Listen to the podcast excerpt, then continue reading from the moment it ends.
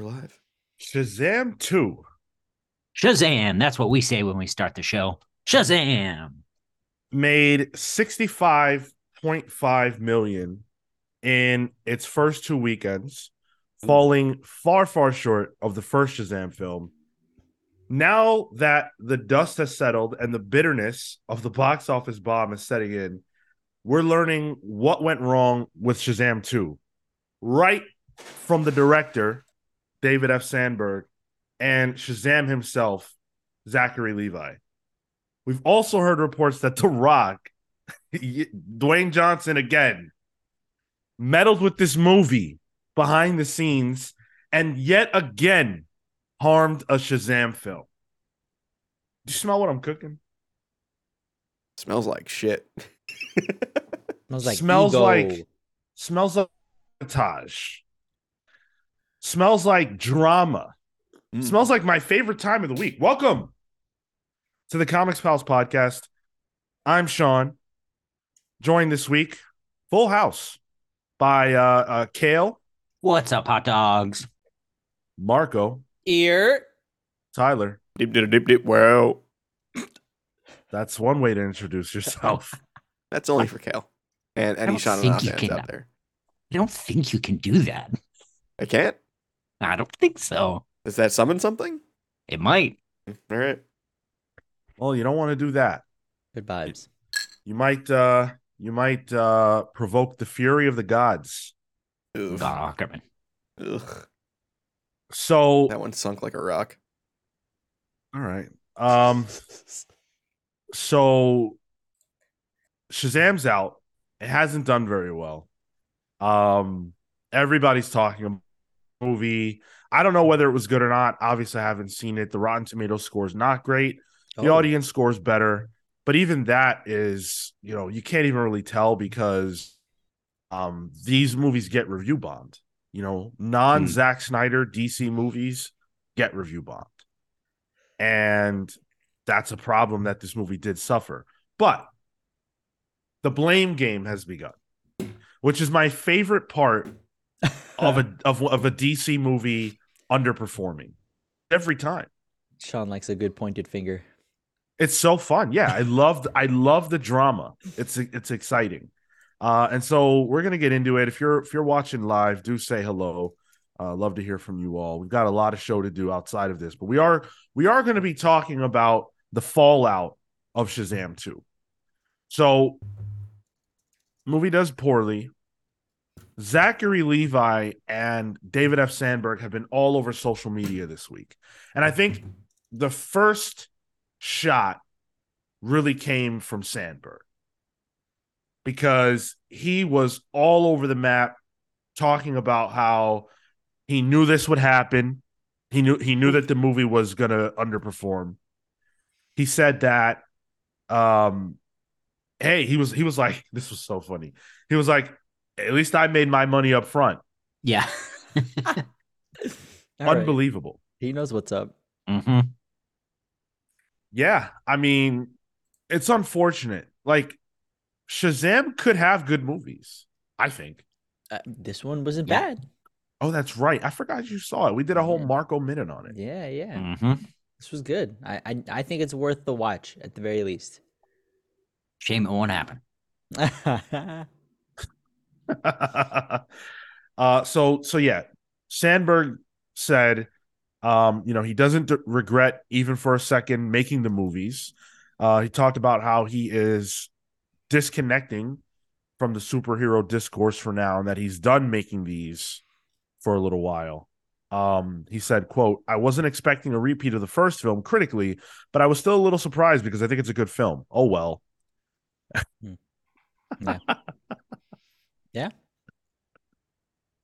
What else can you say? Yeah. I mean, it's it it, it is it is a, a bad look for him that the movie didn't do well. Um, you know, it might impact him in the future. We'll see. I gotta imagine he's got some sour grapes though. I have to imagine. Yeah. Yeah. I think I think I think him saying I saw this coming is him being as polite as he could possibly be. Right. Without, yeah, just going scorched earth over it. Jeez, Um, the- I just had the fury of the gods. If you're watching live, my uh, camera arm broke, and then my mic arm broke, and I was just struggling with it on camera. So I had to turn my camera off. you get for talking blasphemy about this movie. Somebody struck me there. That was a double whammy. So uh then Zachary Levi, who of course plays Shazam, Of course. he was all over the place. Um, first of all, he retweeted or uh, on Instagram, he shared an image uh, from an article claiming that The Rock had meddled in this movie. That in fact, The Rock had prevented them from using characters from the Justice Society in the movie in the uh in one of the after credit scenes so um Oh, yeah and Oh. and zachary levi shared that and said the truth shall set you free wow. Didn't he say, or, or I read somewhere that it was like supposed to be like an after credit scene of the JSA recruiting Shazam? Dude why would you say that i was trying not to Oh, Spoiler. I, I have a i have a track i'm it on you didn't know? happen. So I don't think it's a spoiler if it didn't happen. I, I have a i have a track you know Well, storytelling you need to give me the whole script next time apparently, I like Yeah. to jump it. uh, i know that um He likes So- to dump it. it's uh it's remarkable so so uh yeah so zachary levi ended up doing a uh an instagram live where first of all this shit was erratic i've never seen a guy so up and down emotionally Ooh, really? did you guys watch it you watched it kill I watched bits of it. I, I, Zachary Levi is one of the most annoying people on the planet for me. So I, I cannot handle too much of it. Dude when he started singing i wanted to die like please Oh. shut up Oh god, theater kid style. Oh my god, yeah. Oh, brutal. The worst. Like I just I never want to engage with that ever in my life. You know what? Yeah. Zachary Levi feels like a child in a man's body. Like I know that's Oh. what Shazam is, but like, Just the whiniest piss baby. So it it was annoying and his emotions were all over the map. But he did talk about, you know, what has happened in in the wake of Shazam doing poorly. And he basically without saying anybody's name confirmed the report um that the rock had meddled. And listen from the first shazam that black adam was supposed to be in it. And the rock said no. The rock said no that's not what we're going to do we're going to do two separate movies and i think and i think it's a pretty commonly held opinion now that shazam was hurt by the fact that black adam wasn't in it. And black adam was hurt by the fact that black adam wasn't in shazam. Not gonna work for me, brother. Dwayne Johnson. he's on his hogan shit. 100% he is absolutely in his hogan era. The Hollywood part of Hollywood Hulk the Hogan. hollywood hogan. We are seeing hollywood rock right now. A Live enough, revival live long enough to see himself become the villain. indeed It would have been a totally different movie. had had the rock been in the first one Yeah, It's also first one, like- or even the second one. Like it, it just not not the tone. Sh- Shazam also like does not have the biggest rogues gallery of well-known characters. So like them just saying, "All right, your main one." Nah, nah, we're not doing that. That's like saying like I don't know if Captain America was like, "You know what? I don't think we should do Red Skull." You know, Batman, ah, Joker. No, uh, we're not going to touch on Joker. It just makes no sense. you What say they- no to red skull who's next Batroc the leaper Well, oh, I'm, I'm a Batroc fan, so don't don't get me started. i know I'm in the GSP. GSP is great. Yeah. So yeah, so they took they took Shazam's biggest enemy from him. They put him up in this one against three, you know, geriatrics. Generic people. Yeah, and and and you know, all credit to those actors. That's completely fine, and there's nothing wrong with them. It's just that, you know, we know who Shazam's villains are. Can you can we see them? you don't have to create new concept. I think they're new concepts. I'm not sure, but you don't have to. You don't have to like bend over backwards. Just give us what we expect to see. Um, they didn't do that, and so this is what we now know about The Rock. Um, the Rock did not want a Justice Society presence in this movie because they had just used those characters in Black Adam. And apparently, The Rock is intent on segregating the Black Adam character from Shazam as much as possible. Thankfully, you said Adam at the end there. Amazing. um, so yeah, I mean, that's that's pretty much that's pretty much the long and short of it. Um, Which Go is weird because if I guess I guess at that point he just wasn't interested in integrating the universe, you know? Like why Yeah. his Like- part of it, you know? Who the fuck is this guy? like, Or- Or I just decided you can't use these characters in somebody else's movie. yeah, right? Like He's like, eh, yeah, it would connect his stuff even better at that point as well. Like you'll you'll have the the cohesion of oh Black Adam followed up by Shazam 2. Oh, this got pulled in. Like that's interesting. Like you could try to pull people into the next movie with that because they're related. They should be related. Yeah, I mean the the end credit scene as it stands has some relationship to uh Black Adam, but it's way less obvious than it would have been had there been JSA characters there. And quite frankly, that makes a lot of sense.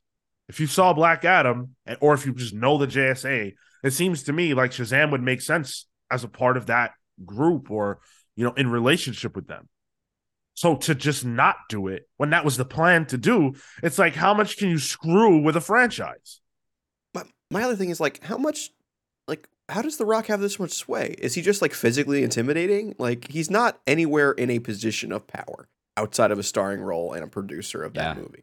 How was he able to just throw his weight around like this?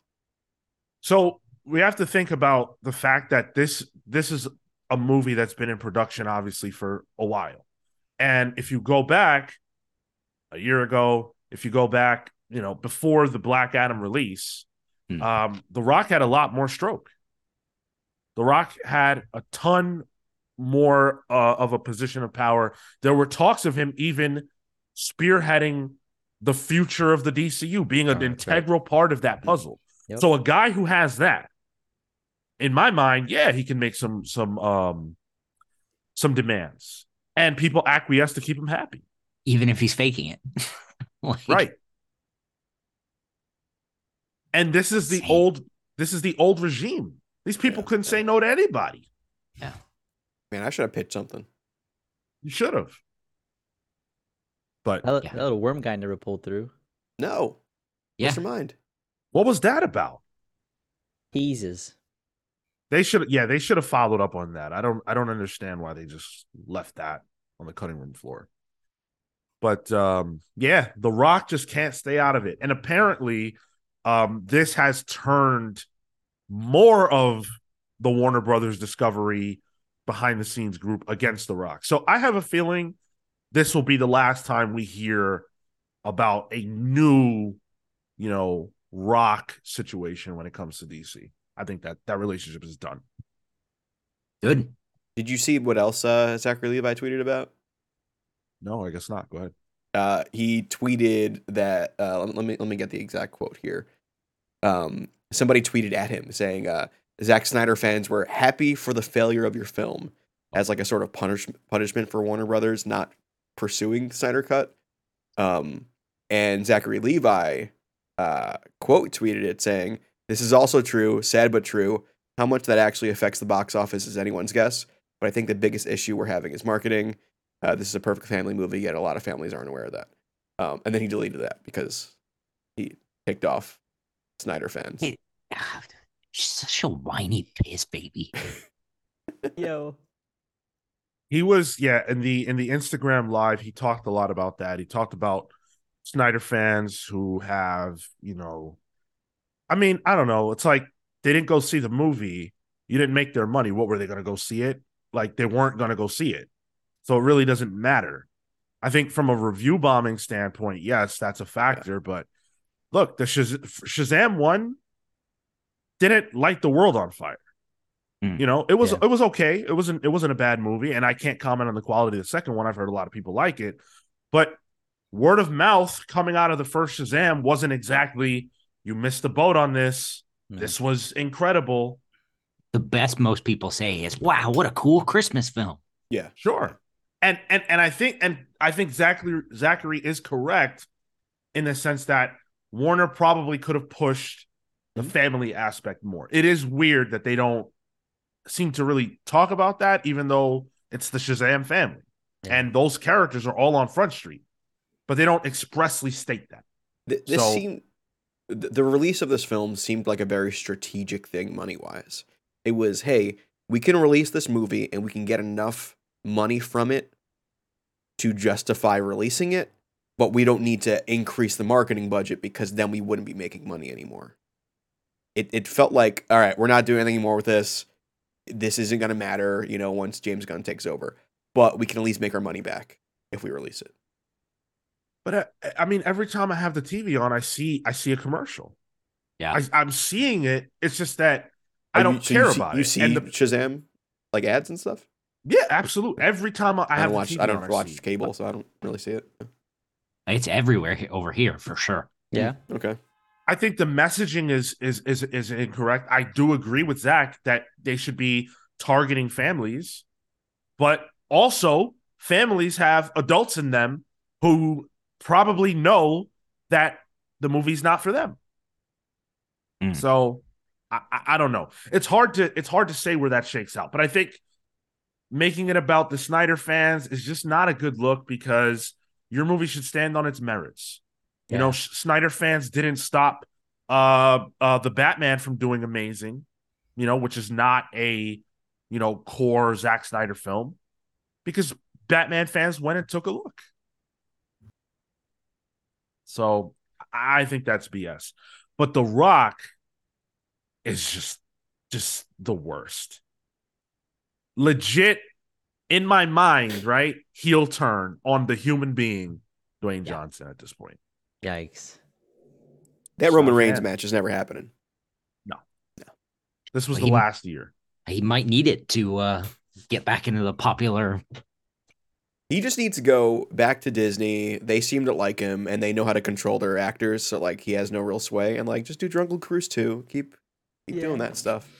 Some family. That's where I friendly like you. It's a Stay over easy. there. And I, I sincerely hope this is the end of DC's era of giving power to uh actors and producers. I, I it has to end.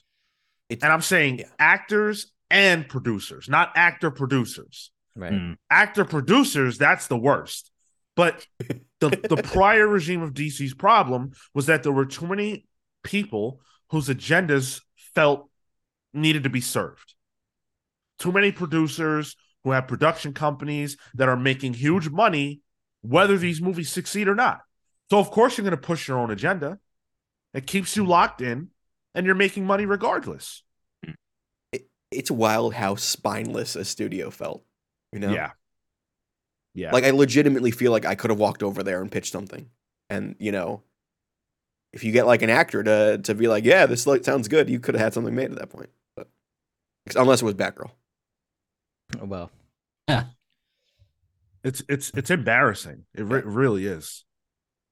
James Gunn has a lot of work to do to redeem D- Warner Brothers Discovery and DC at this point. Bec- For all the stuff that's happened at Marvel over the years, and we're going to talk about some of that a little bit later. When have you ever seen this? No, they keep that shit tight, like tightly wrapped. Yeah. there's no drama, or at least there's no Oh, yeah. perceived drama. The, the most was sugge- like Scarlett ahead. Johansson, I think. Uh, back, you know, like during like the pandemic about her Oh, getting paid yeah. and Her stuff. movie, Like, yeah, yeah, her movie yeah. came out. And even that was about, I think, wasn't that not about uh, payment? And That was uh, about payment, yeah, for Yes. Black So- Widow, so- and then like her Tower of Terror movie and stuff. Yeah, Right. So Which okay, think- that's yeah. not a not a great look, but we're not talking about like just the Yeah. the the studio bending over backwards for random people. Yeah. And and I don't think this was what was happening by any means, but the uh the original uh, Edgar Wright's Ant-Man, right? Mm. That didn't happen because Edgar Wright wanted to make Edgar Wright's Ant-Man and Marvel wanted him to make Ant-Man. Yeah. And whether we like that or not, Marvel is saying in those moments, no, we control our own movies. Yeah. I'm still hoping an Edgar Wright Marvel movie comes out eventually. But Nah. Keep A- a- dreaming. Side note: Do you think uh, Warner Brothers is kicking themselves in the ass for not releasing Batgirl, where their main villain was Oscar winner, uh, Brendan Fraser? Like, no, No. no, all right. I don't think I don't I was watching think an interview with him on. Howard that would happen a couple I- weeks back. But I don't I don't even think those same people are there at this Fair, point yeah. to regret that. Like Eh, Well, they, this the the the shelving of that happened in the WB Discovery with era. Zaslav, so right? yeah. they are there, but they've all said this movie was unreleasable in in you know on the big screen. And- and we're in agreement that Zaslav is a fourth dimension imp, right? Like if you just get him to say his name, he just disappears. I mean, I love the idea of that. Yeah. I think that's if you look at it in writing, it's it's right there with Mxyzptlk or whatever you pronounce it. pixels all right, but Zaslav's name is a lot easier to say. Zlayev. Uh, point taken. um what about Aquaman 3? 2? Two. Two. What is that yeah. called I- again? The I've second one was the Johnny Depp trial. Yikes. I've heard that the um uh the early reviews of it are like it's like worse than unwatchable. Yeah. no. And I wonder if that's because they had to like minimize Amber Heard's Or role in it post production. Well, I've I've read bef- even before the Johnny Depp stuff that they were going to cut her from Aquaman 2 because she was not well received from in the first one. Mm. Um, and then post trial, it seems like they diminished her role even more because of the public perception, which has shifted now. I think that's a weird way to edit a movie. You're gonna remove her from the equation almost entirely, but we can have a whole movie dedicated to the the the global terrorist Ezra Miller. Like normally I'm not one to, you know, really get in the muck Yeah. about stuff like that, but that's a weird Yeah. that's a weird one. That's not a good look. A, a lot of bad decision making. A lot of bad decision making on DC's part. And it might bite them in the ass when James Gunn's Superman came out. When we talked about it last week or whatever week it was, I said Snyder fans matter in the sense that they do have some sway. And you can't alienate that whole crowd and then also alienate the crowd of rational, reasonable people. Better films. Because if this one sucks, uh, allegedly, right? And then the Flash, let's say the Flash is okay, and then Aquaman sucks. What's the momentum going into um There is none. the new regime? Yeah, there is but none. They have to do for- crazy press to fix that. Tho- those people though are already gonna have like a bad taste in their mouth without having seen the movie. So like, let's say Shazam was better than what it was. Uh, that Flash comes out to be really, really a really good film, then they're not gonna be interested in it anyway because it also hurts them. Like, there's no appeasing the Snyder crowd. I don't think. Uh, that makes it worth focusing on it. Like you for them, you just put the movie out because they're gonna come. They're they're either gonna decide I'm not gonna watch it because it's inherently bad because Snyder's not attached, or I'm going to complain about it again without watching. I I'm not saying that they need to appease them. I'm saying that you can't alienate that audience and also the other crowd. Like it feels like they're alienating everybody. Mm, The Snyder stuff they can't control. right, right. But I also think that people involved in making movies should not be talking about segments of the audience. It's weird. Why are you bringing them up? I don't I don't understand the logic. Let that shit go. You got a main actor who's going on Instagram live talking about how a segment of the audience impacted the, the, the movie's numbers. Yo, nothing good ever happens on Instagram Live. I beg to differ. All right, I gotta see who, Hey, who Sean's following then. Um, it's just wild to me that that one of the most well-known movie studios in the history of cinema, Warner Brothers, um, the the the reins of one of the most important divisions of that studio is in the hands of the director of Slither. Like that is, it's like what? Shocking. okay, Yeah. Uh, Manny asks, why would a past regime perception be held of a new regime? Because the public doesn't know about a new regime. They know about movies. You know, Hmm. you show them a DC character in a DC branded movie. They think, okay, well, this is DC. You know, it's not like James Gunn is on Entertainment Tonight and CNN, uh, you know, wherever they put that type of stuff. And he's not on the press tour of these channels informing the general audience about this new direction. I don't even think they need to do that right now. I think if they are going to do yeah. that, save that for before Superman comes out. agreed. Yeah, Let Yeah. these movies do Yeah. whatever they're going to do. Yeah. And I, But- that's definitely what will happen. Right. People lump in like Morbius and movies like that with like Marvel Studios movies all the time. In my Mhm. personal Yeah. life, Yeah. people Yeah. do that. So, all the morbid time. Yeah, And I mean, not only, you know, with what Sean's talking about with like the general audiences, but you also have the people in the know, you know, the Snyder fans who, I mean, are gonna review bomb. They're gonna, you know, go out and do uh, all the shit they're gonna do, but they're also gonna tell people. right. Yeah, that's the big thing. Like even the the shit we've done posting just advertising that Geoff Johns is going to be on, uh, we we get blasted. Mm-hmm. And imagine for something that has more of scale and reach at that point, like the the numbers are endless there. yeah, it's they're they're a horde yeah. and Those they bots have are families. Sorry? I said those bots are strong. Yeah. They'll, they're, they've got bots too. They've got they've got more than WBD apparently. They have the the the campaign uh s- structure that WBD wishes they had.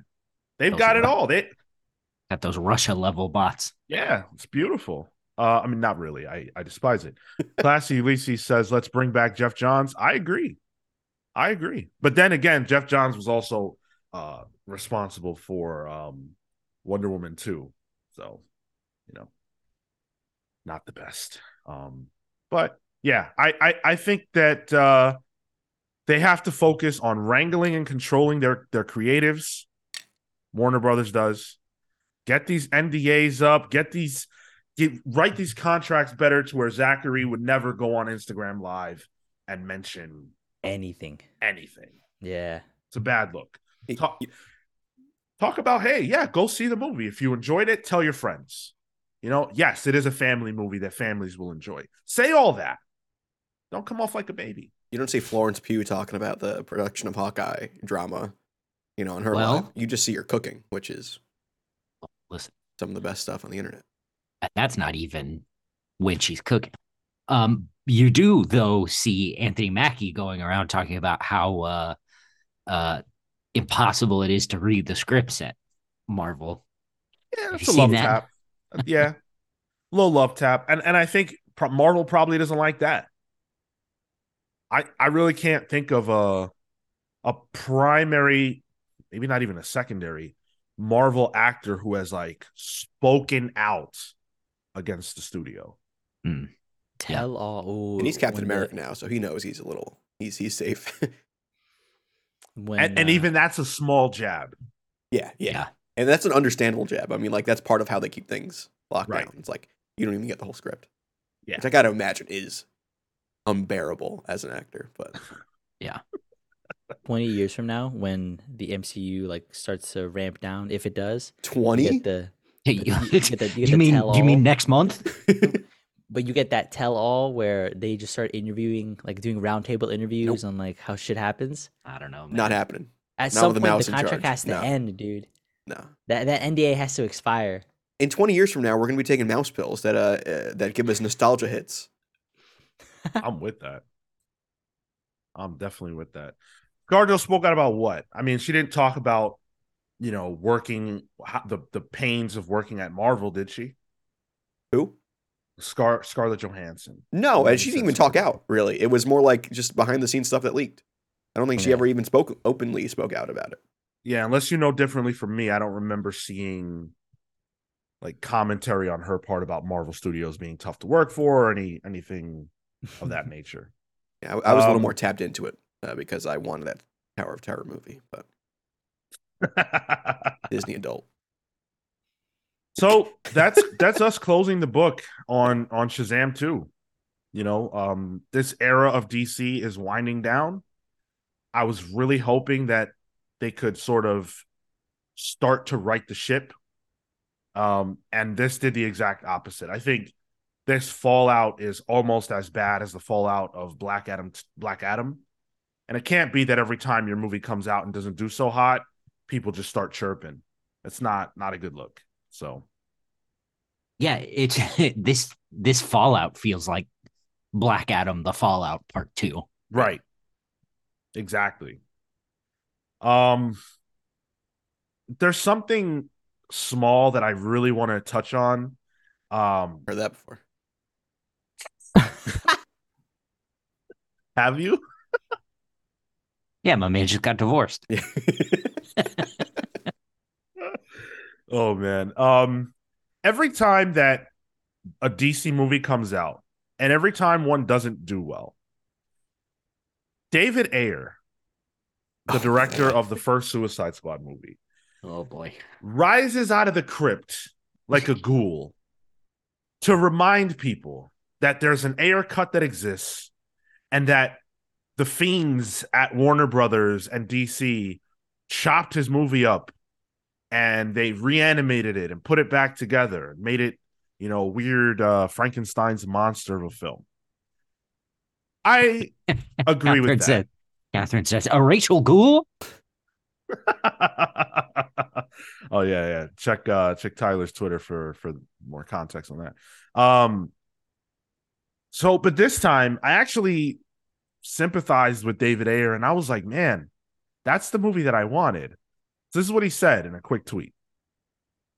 The script issue was having Steppenwolf and the Parademons stripped out prior to production.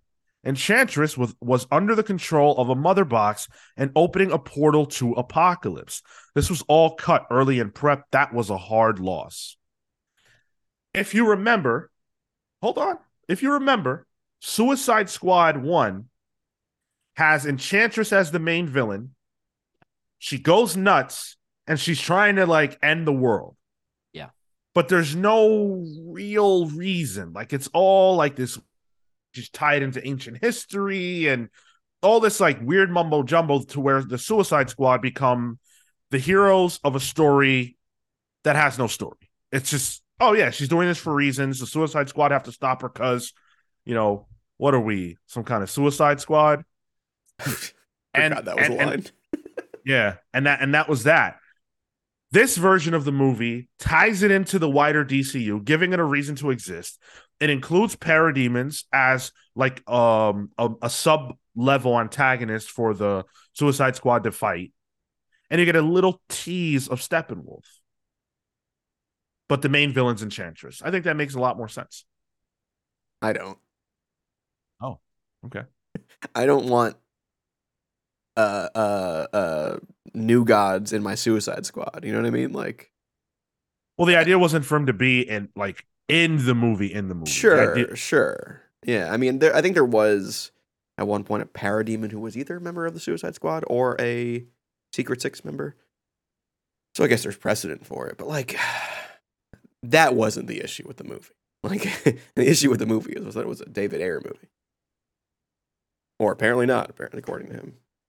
I I really hated that movie. I have strong opinions on that. we we've seen that. If we uh, we Displayed should do like a necro review of that movie. I haven't seen that one. I haven't seen the first one. Necro review. Yeah, we just revive it. Maybe Night we should Dead. maybe we should lead the lead the charge. on the Suicide. Oh, I would love to write the Suicide Squad. No, no, no, no, no, no,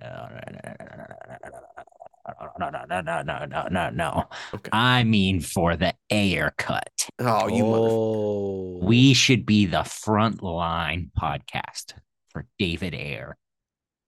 Hashtag. He hands is up in our the general, air. and we are his privates. Hold on a second. Oh. I don't know. That sounds like a a a, a, a wrong a wrong uh, uh, side to be on. Honestly, like a suicide mission or something. Well, we're we're not a Suicide Squad. What are we, some kind of comics pals? That's what I thought we were. So we've got a lot more show. We're going to be talking about uh, a huge, huge exit from Marvel Studios. Um, we're going to be talking about Free Comic Book Day. I have some thoughts on Free Comic Book Day. I have some thoughts on DC and what they're charging for the new Superman comic.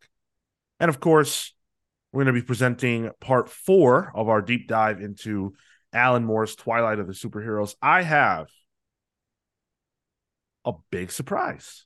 Ooh, I have a Alan big Moore? surprise. he's here. Dude, what if he apparated behind me? Oh, I can see it. Uh, that'd be horrifying.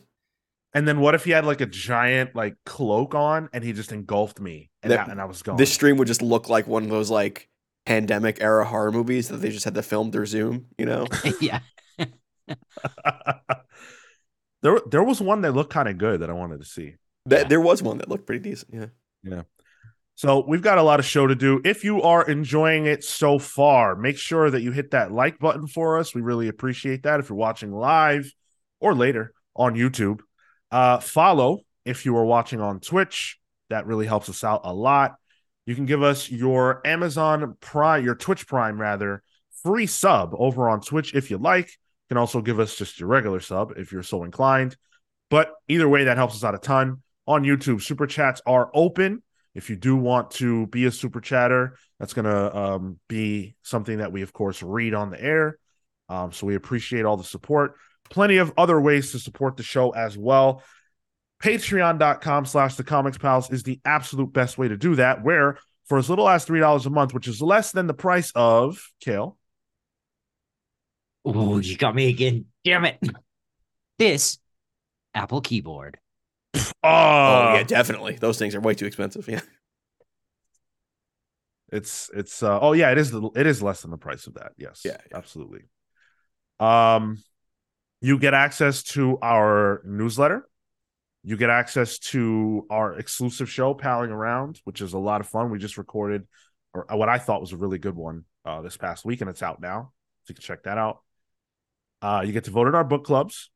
So we just well, we're putting out the Far Sector Book Club. That's coming out the first Tuesday of April, which is April 4th. Um, and you get a superhero or supervillain nickname and a shout out on this very podcast. So I want to say thank you so much to Thunderstruck Rebecca Alejandro, the Night Stalker Harris Najinsky, Brian Demolisher Del Pozo, Random Rocio, Kefis the Incorruptible, The Great Destroyer Hyper Viper 89, Momentum Mike Elliott, Starcross Catherine Stars, the Hound of Justice, Atomic Hound, Dan the Truth Trudeau, and Joel Justice. We have a lot of people uh, uh, uh, consumed with truth and justice. We need some more that are members villains. of our Patreon. Sorry? People need to sign up so we can make more villains. Yeah. Yeah. In this city of heroes, what would we what would we fight? We need some villains. Maybe a city of villains. Ooh, Ooh. I like that. Sounds like fun. I feel like. Never mind. Never mind. Okay. Um, All right. join us live on YouTube and Twitch every single Saturday at 10 15 a.m. for the main show, Thursdays at 6 p.m. Eastern for Pals Pulls. What did we review this week? Oh, Ra- Ra's al Ghul. One bad day. Yep. Doctor Strange. Yeah, yeah, it was good. It was good. Go Great check week that out. for big capes and weird mustaches. Yeah. Oh, yeah. Yeah, you're right. Uh we're going to be interviewing Geoff Johns next week. Get ready. Come on. This upcoming Saturday we're going to be interviewing Geoff Johns at a special start time. We are going to be starting at 1 p.m. Eastern. So that's April 1st at 1 p.m. Eastern. We had to give Geoff some time to, you know, get his beauty rest, um, you know, drink a uh, drink a Coke, uh, maybe eat some cereal, drive on over to the Warner Brothers lot, set up, and then come chat with your boys. That should be a lot of fun. If you want to partake in the Geoff Johns Geiger giveaway, we are giving away a copy of the Geiger trade. All you have to do is follow us on Twitch, subscribe on YouTube. Both of those are free. Leave us a comment or a question for Geoff Johns anywhere that you can find us. We will put your name into a randomizer and we will decide, or the randomizer will decide live on the air who the winner is. If we can verify you, we will send you a copy of Geiger. That's simple. Geiger. Those are the only rules. So join us for that. It's going to be a big day. We're really excited about it. Come hang out when we do interview Geoff Johns. We really are hoping for a groundswell of support. Um, and and you guys are the key to that. Help us help us counteract the uh the Snyder Bros, if you will. Help us Mm, fight. Good them. luck. I'm gonna be I'm gonna Is be in those uh, moderation tools like Tho- crazy that day. Those would Yeah. be the villains. A city of villains, just, the, just a city full of Snyder Bros. Listen, if they subscribe, yeah, they can absolutely be villains. Does that does that mean that we're choosing a side? Have we chosen a side? no, because Um, Sean's a Snyder fan. Uh, I'm on the side of not being a dick online. Yeah, that's yeah, that's exactly where I am. Well, those yeah, those are the those are the battle the battle Yeah. lines. To be Yeah, a dick so in or that, to not in be a that dick. sense, I've chosen a side. Love Zack Snyder's movies. I'm way into them. I'm bummed out that the the the the the Snyder Justice League trilogy is only airing in Cali. It's only in two Cali theaters. It's a very special low key event.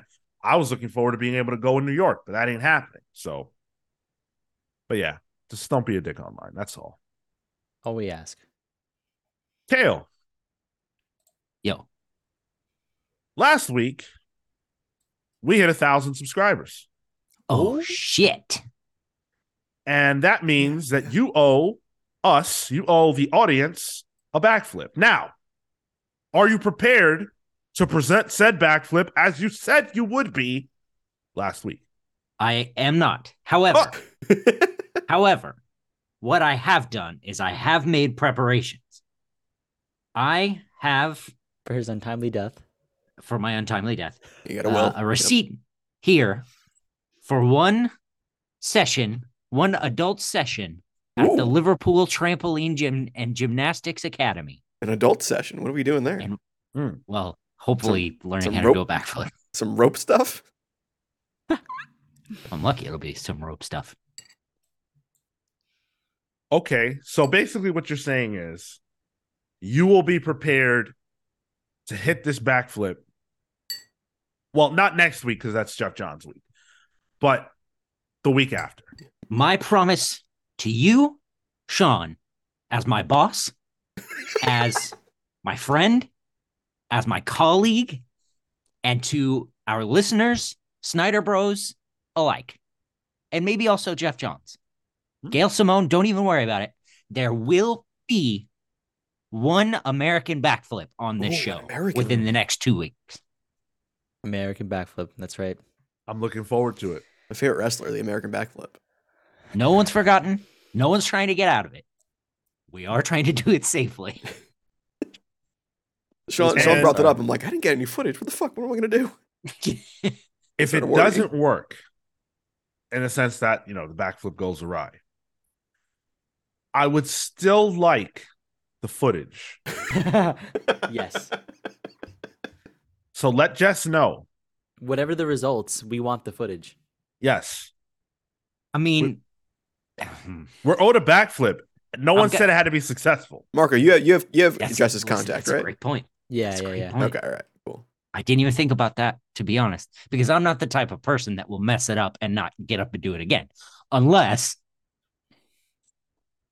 I can't get up and do it again. i don't want i don't want your you to be injured Yeah, yeah. i don't want that but i want my footage regardless of the outcome. Now, if a tragedy should befall you, then that will be your last time on the show and people will remember you. I mean, as Yeah. long as you got the neck up working, you can still be on the show. Dude, we Yeah. can go viral off that. Are you kidding me? I could Stephen Hawking the rest of the Yeah, show exactly. for Oh the rest of my life. Yeah. Hello, welcome to the. No, I won't. I won't. Oh do that. my I won't do God, that. no. I won't do that. What? All right, I derailed the show again. Damn it. That was is just. Damn That was good. Damn. that is wrong. That is so wrong. Don't ever do that again. Do it again. Um That's how I dirty talk in bed. so also, why I'm um, single. Well, hey, not for long. You keep wearing those shirts, I guarantee. Oh yeah, this will do gonna- it. That'll do it. Yeah. Just messing with you. Uh hey Marco, what are you drinking out of, buddy? Oh, I'm drinking out of my Comics Pals mug, which arrived unfortunately not not intact like Tyler's, but I was gonna say, yeah, you probably asked the wrong person. Christ, dude, don't say that. Just say you got, you know, you were trying to make it special. unique. but should something happen to yours, uh, you are able to go ask for a refund. They will resend you things. So you know uh, we have that insurance policy. You got so you have a mug coming, and you just got a, a nice uh, planter for uh, for a plant. Oh yes. Oh oh, that's not a bad idea. Probably just. I was yeah. gonna, I was gonna still use it as a cup. I'm still using it as a cup, frankly. I and need then I got my uh, my. Marco's Muck Hole magnet, which I was particularly excited about. And I got the sticker set, which hasn't arrived yet, but is forthcoming. Catherine Catherine points out that Marco's mug, uh, it's the special kale edition. It's slightly broken upon landing. Yo. That's good. Do you Well, want to get you- up here and do the show because uh, your, some of your jokes are hitting better than ours? Fucking Definitely better than mine. on fire today. I hope you go full scorpion. Like I hope you're okay, but like like a nice kale scorpion video would be hilarious. Like when you're Guys, I'm gonna I'm do I'm gonna do a backflip. Like I have I'll tried. be I have happen. Yeah. Like if I if I ever said I had to do a backflip, I've never done one in my life. Um, into a pool on a trampoline, never. So yeah, no, I haven't either. really, okay. That's why I'm going to a trampoline academy to learn how to do it. All right. You to know, land properly. That's right. if something bad were to happen to Kale, Uh-huh. I know of one person, one person I can think of in particular, who would be devastated by a tragedy befalling Kale. Blake. Wife? Nah, Blake's not a person. Your wife? Maybe. I mean, First he's not of a all- per- he's not a person. He's a dog, you know, He's a valued member of the family. and You will 100%. address him as so. but not a not a human, not a person. Uh. And you know, your wife, listen, I'm sure, you know, she'd be devastated, but you know, She'll um, exactly. Uh, but the person that I'm referring to is, and longtime listeners will know who I'm talking about, my aunt's coworker. no. Oh. My aunt's coworker, who only he basically he reaches out to her to tell me to get on the phone yep. so that he can basically like how we were either right or wrong about our opinions of a Marvel movie. Tremendous. And I have to sit on yes, Steven, yes. I have to sit on the phone and listen to this. And the best part about it is that he doesn't listen to anything else. He only listens to the reviews. But this week, my aunt asked me, Hey, did you see Shazam? Because Steve Steven was asking if you guys saw Shazam. He was wondering where the review was. And I said, No, we didn't see it. And then she said, Oh, yeah. And he said his favorite pal is Kale. Wow. Wow. Listen, Tyler, didn't you tell us the other Yeah, day Yeah, my friend Kevin, your friend- also a big Yeah. kale fan. Is are we in a in a in a Kale renaissance? Is Kale going to be pal of the year for 2023? No. no, no, no, no. I have a No. silent, a silent but dedicated SBD. underground following. Hmm. It's a it's big a, a a cult following. It's not really. They wouldn't back me up ever, No, no, no. but they do agree with me. I It's- see. It's a I it's a see. it's a it's a it's a fandom of jaded moviegoers. Yeah, I would never rely on them in a fight, Oh no no no. but I know they're there in spirit. unreal. Well, Sean, what's uh what's the your your your aunt's coworker's friend's last name? Is it Wolf? Mm. Stephen Wolf, uh, a famous uh, DC character that was supposed to be in uh, Suicide Squad. Boo.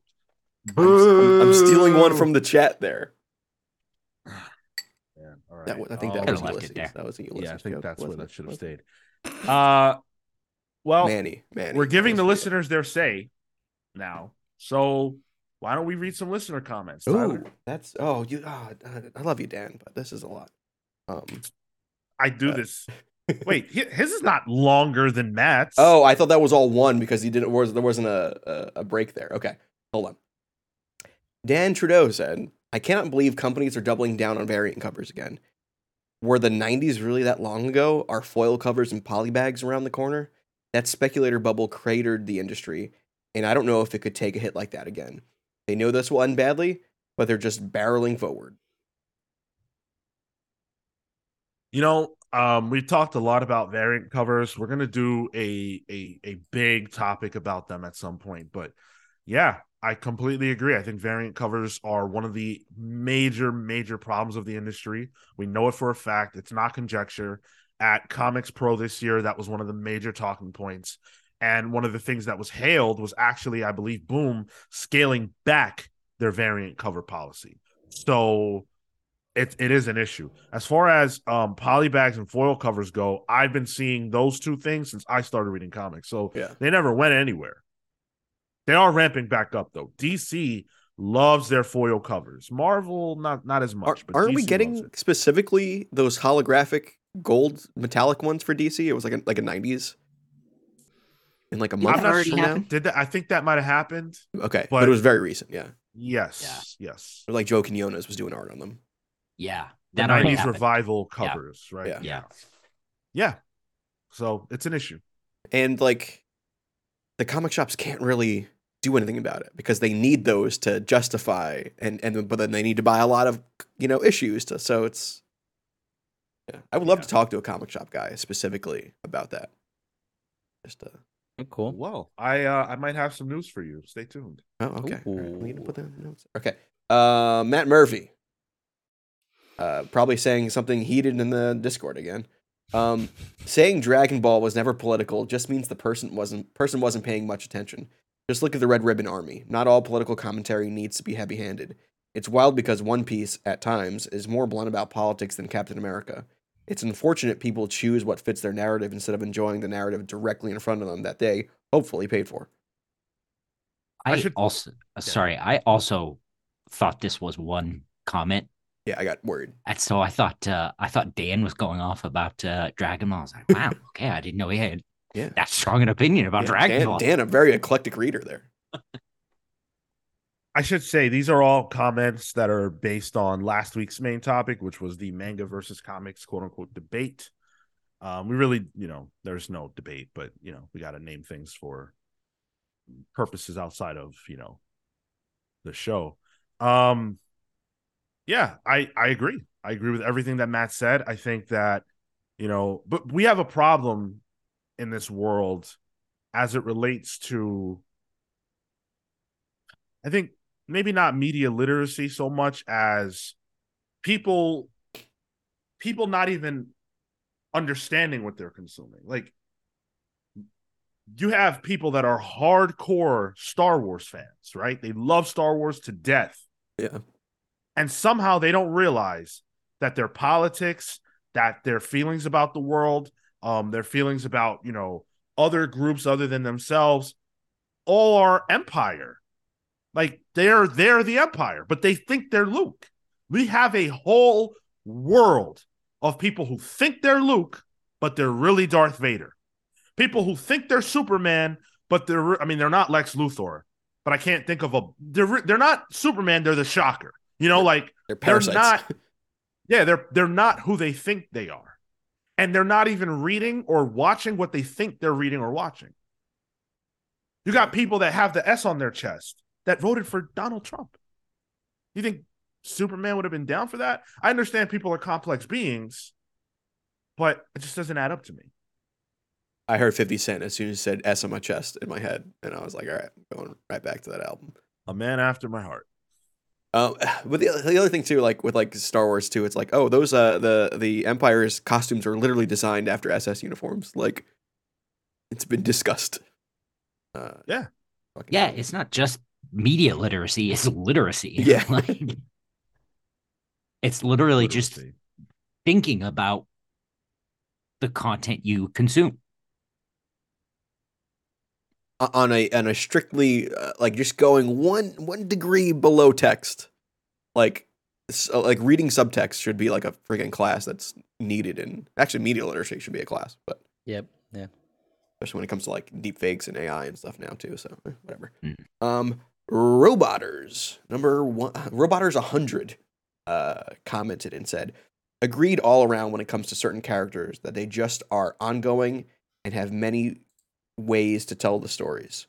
An end to a run or an overarching issue. Uh, oh, wait, an end to a run or an overarching arc. Sure, but it still goes on. Comics have always been the illusion of change and growth. That's okay. Uh, we need to edit that one. I did. Okay. Um, and I also like to leave things a little messy because that like to was that was. that. very fun for me personally. you just get satisfaction out of me reading stuff that just, as I'm reading it, makes no sense to me. it's so Because you know I don't, I don't check these before we go live. Mhm. Thanks, Sean. I appreciate you're welcome. I do the same Um, to you. I uh I thought about this question or this comment rather, and I realized that as we were talking last week, yo, how many issues of Dragon Ball are there? How is it that people make the argument, oh, Western comics don't end, manga ends, Dragon Ball's still going? That shit's old as hell. That's just older than everybody here. A lot of them. A a lot of series are. Yeah, One Piece is is still going or whatever, It's and ending that's soon, old as but well. yeah, yeah. How wh- where where what are these people thinking? That that's so crazy. I, I always like how people are like, oh, comics are just too, it's too hard to get into. And then they recommend One Piece. And I'm like, how, how many issues did you say that was? Yeah. Hmm. And I have to start from the beginning? Oh, I'm out. It's a clear track, I'll give you that. That's fine. But how like does One Piece have cuz Spider-Man, you need to know the essential details which, you know, happened in his early life and then Gwen Stacy. And then you can jump in almost anywhere. Where a new arc, you know, like a new creative team. Can you do that with One Piece? Yeah, it'll like in the same way that maybe you won't have like the context for certain events or certain characters out the gate, but uh yeah, you could just um yeah, Manny in chat. Maybe not the time skip, but like the it has arcs and it has sagas and then within the sagas there are different arcs and so you can jump in at a saga start or at an arc start and from there you're just following whatever's happening. Is that delineated, though, by the book itself? Uh how do you mean? Like, does the book say, oh, new jumping on point or new aga, new new saga, new arc? it it doesn't advertise it as such um But, it does it does have it will have like a catch up page. right you yeah, know, yeah, the same way, you know, a Spider Man book will. But yeah, that, that- but I agree. Like, there's no difference then. Like, uh, so One Piece specifically over a thousand chapters. So a chapter is essentially an issue. Yeah, that's so, and that's in how much time compared to what Action Comics was able to do for a thousand? Like, Right. And also, you know, let's not kid ourselves. You can't just start Dragon Ball Super and know the essential details of the characters. Hmm. I'm pretty sure you can't do that with One Piece either. People talk about how much stroke these stories have, these manga have, but does the average person know? I don't know what One Piece is about. I think they're pirates, ooh, yeah. but I don't. I don't know the essential It's like you do. but but I don't know the essential elements of those characters. I don't do what they do. I don't know what makes them tick. You won't know those. You're, you're not going to know that Android 18 is an android, and you know, like there's so many things that are pivotal to know for Dragon Ball that I don't know how you could just start with Dragon Ball Super. oh, but interesting. but everybody knows the essential elements of Superman.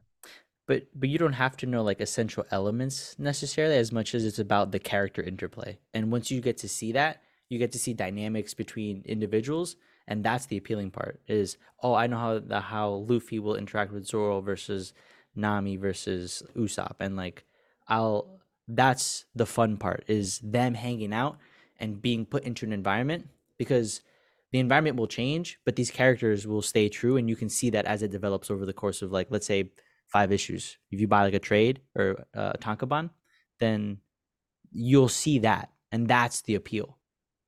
So essentially, you're saying just jump in and you'll you'll figure it out. Jump in uh, and you'll figure it out specific to the characters. Um, exactly what I say you- about American comics. Though. Like, That- yeah, that's Yeah. what that's that's the literal argument that I'm making. I'm Yeah. saying that there's no difference between manga and comics. Yep. In, except for the fact that in Western comics there are um characters who you can actually just jump in and you'll know things already. You don't need to have read a comic book to know why Batman is Batman. Mm. You just know. I wasn't here for the discussion last week, but I think that the two biggest Mm-hmm. things for me would be um, manga has a more clear path um, as opposed to Spider Man because like Spider Man's like even in the way they market it, it's not really sure what volume is what, you know, what's that. Um, and also manga really has like a, a singular architect usually, so um, where which you don't really get with you know a big two you know, book. So. to plan three kingdoms says um even all 1052 issues of action comics you're missing a lot okay yeah Yeah. but so what if you read every single issue of dragon ball right you're missing a lot why because you didn't read dragon ball z if you read every issue of Dragon Ball Z, but you didn't read Dragon Ball or Dragon Ball Super, you're missing a lot. You know, Action Comics is Action Comics, the same way Dragon Ball is Dragon Ball. Dragon Ball Z is a continuation, but it's a different thing. I don't see a difference. I don't see a difference. But um, I think the argument is more about people's bias against Western comics than it's about logic. Mm. So and the other way around. People's bias against manga and, you know, uh, versus logic. But West, no, who's attacking manga? No one's no one's attacking it. It's oh, it's, it's no one only, here for sure. Yeah. Well, but but like w- no, nothing has nothing has caused the constant like obsession that people seem to have with the death of Western comics on the part of Western comics fans saying, "Oh yeah, manga's ass," and who could read that shit, and how could you follow it, and it's all boobs and guns and muscles, and you know, like, where's that argument? Who's making that argument? I do see that argument. A lot of people. Yeah. Yeah. Yeah. I see. Oh, I've seen it even in our TikTok replies. Yeah. Yeah. That's a very common argument. I just Got think it. that it's clear that one is doing worse than the other in history. So I think they're starting at you know, uh, I think like we're in a manga yeah. boom right now. So of course that's just going to seem better.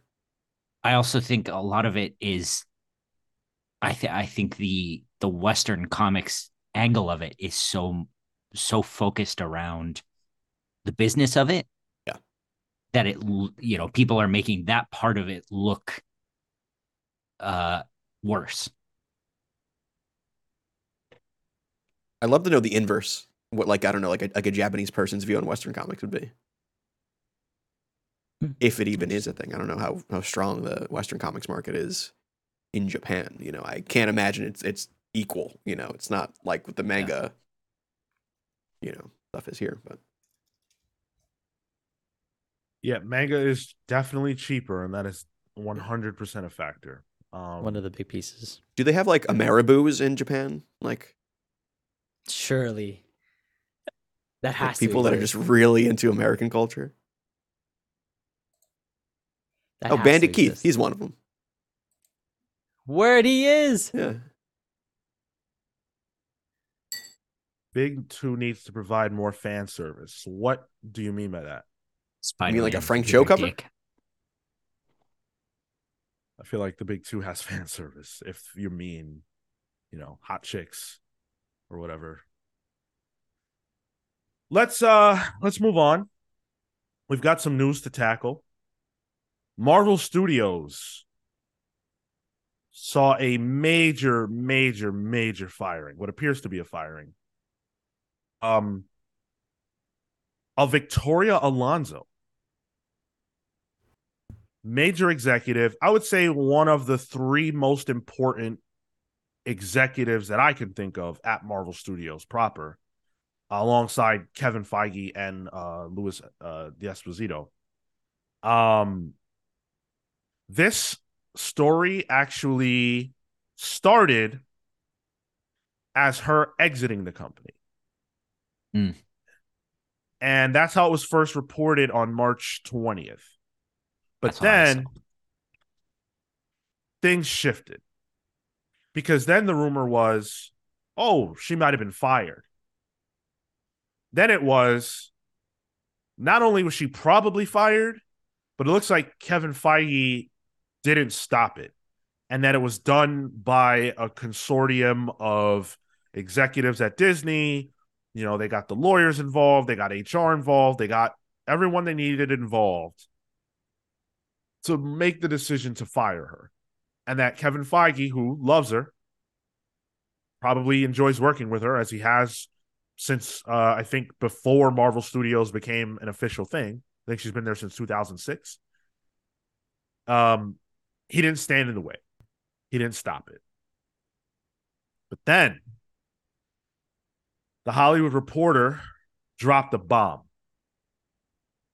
because Victoria Alonso. Oh, hold on. Actually, before I say that, I want to say what Victoria Alonso's job was because that's really Hmm. important. She was responsible for a lot of the um, post production elements, a lot of the um, the visual effects elements, and making sure that all those things were aligned across all the movies, and that from a visual standpoint, from a um, a post production standpoint, things were aligned with what Marvel's agenda was. Over the last, I don't know, year or so, people have been banging the drum about Marvel overworking and mistreating effects studios and how they have basically run a run on the market. Um, and she's in charge of that. That is her primary responsibility. There were a lot of people floating that she was fired for that reason. Now, I will tell you the reason she was fired. This comes from the Hollywood Reporter. Allegedly. She was fired because she was working on producing another movie for another studio, for a competing studio. Victoria Alonso produced a movie called Argentina 1985. It's a movie that was put out by Amazon. It's a movie that competed for an international feature Oscar. And uh it's a movie that deals with um it's a movie that deals with uh the history of Argentina and you know 30,000 people who were I think um uh they did they were disappeared by the military in the country at that time. Hmm. And it was, it was an important story for her to tell. According to the Hollywood Reporter article, there is an agreement uh, that was created at Disney in 2018. It states that employees cannot work for competing studios. That seems like a no brainer. Fair. That was put into place in 2018. Allegedly, according to sources, she did not ask permission to work on this movie. And going even further, she was warned several times not to continue working on the movie. At the Oscars, she walked the red carpet with the director of Argentina 1985. Oh, She was there as a representative, not of Black Panther, Black Panther 2, but of Argentina 1985. They found this to be disrespectful. They found it to be a breach of her contract, and they fired her. damn. All right. I mean, I looked into her. She is from Argentina, and she would have been around there in 1985. So like apparently this means a lot to her. So like I can appreciate that. You know, her kind of sticking to her guns on this one. But like if you break any kind of contract with Disney, that's a dumb move. to get you. Yeah, especially for like an international film that only gonna make so much, you know. But I guess this is what where you just don't think with your wallet, you just think with your, you know, your your gut on this one. But I um if this is true because there's a there's a, uh statement that came from her lawyers that argues the point. Of course they would argue it.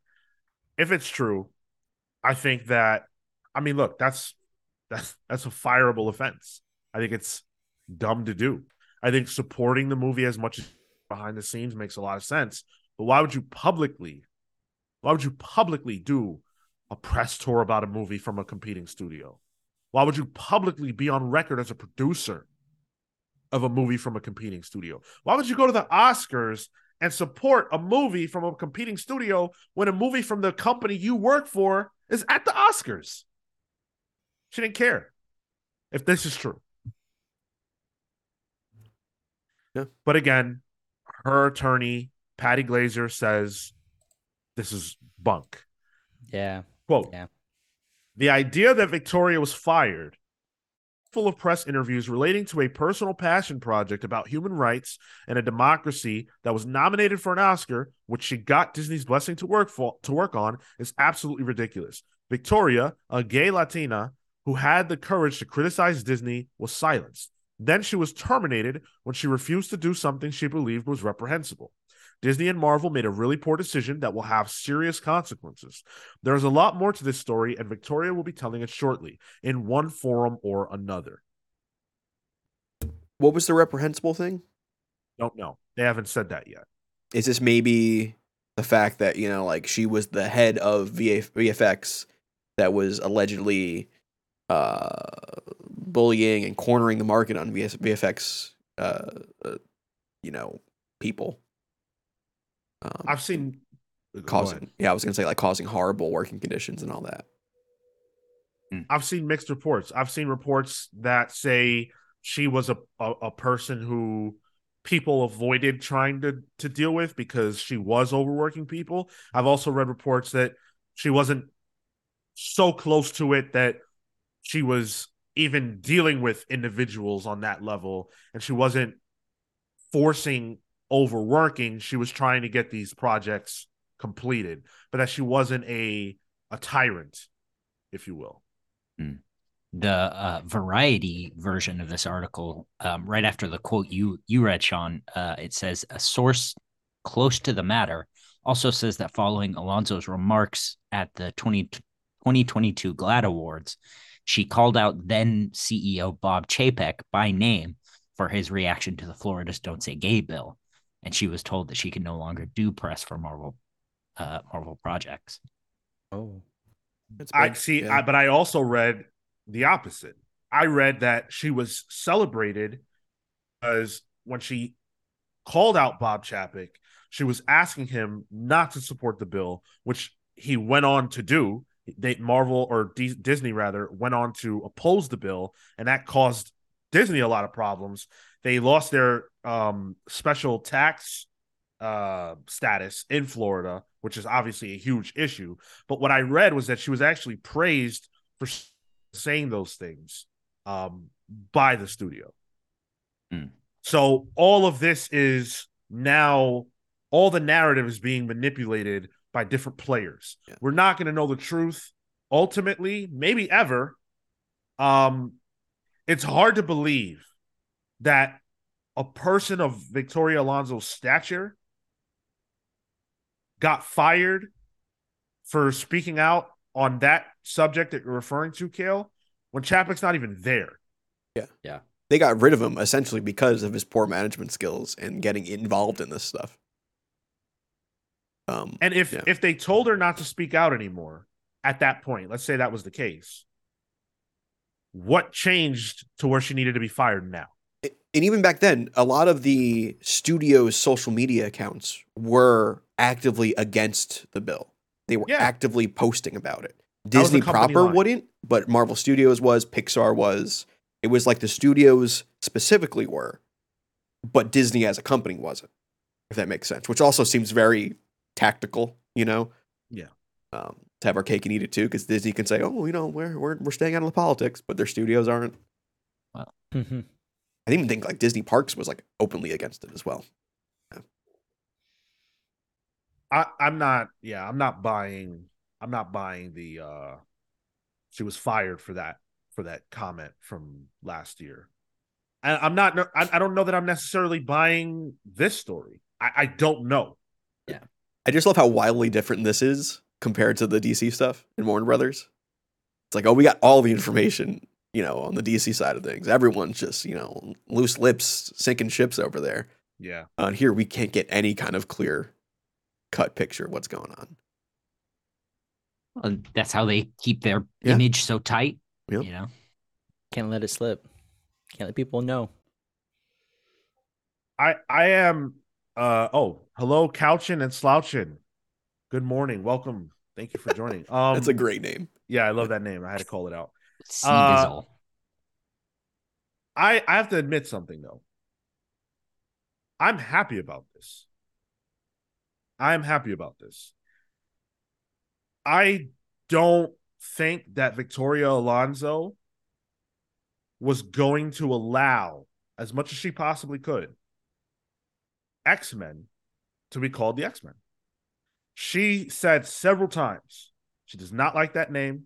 She does not believe in that name. It's alienating to women and other kinds of people, and that the best X Men are the women. So why would it be called the X Men? Several times. She's right on that. Part. Yeah, the last part's right. Yeah. Yeah. It's called the X Men because they're Xavier's men.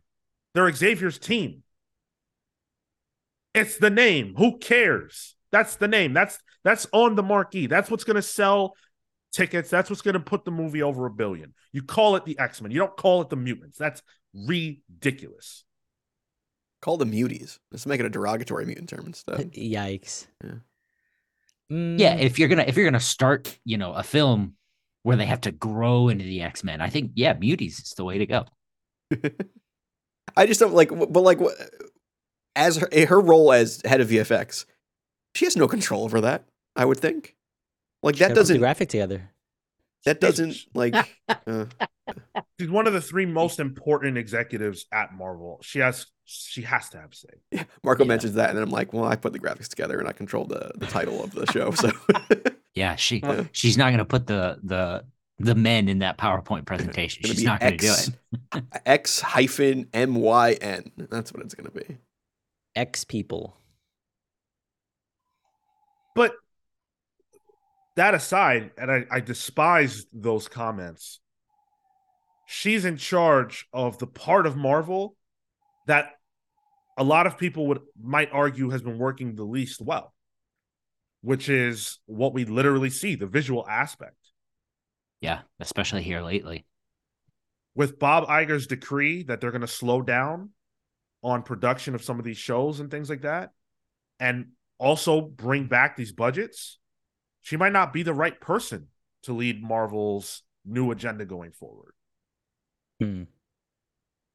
What if she was like the one standout trying to make sure that, you know, VFX companies weren't overworked and like now they just get someone who's just like, yeah, just just crank it out. And now we get someone worse. I think Marvel has to address the problem. Yeah. They can't, they cannot continue to have this narrative about them. It's the first narrative about Marvel that I think really makes them look bad. And I think with the rumors lately of them slowing down production of TV shows, maybe that helps. I don't know. What do you mean? There's been rumors lately that like a lot of planned shows are not making a the uh this isn't on the list of stuff we're talking about right now. Um Hmm. Making their 2023 release dates. I think like Ironheart and like Agatha is up in the air right now. So um, our predictions for best TV show this year are going to be wonky.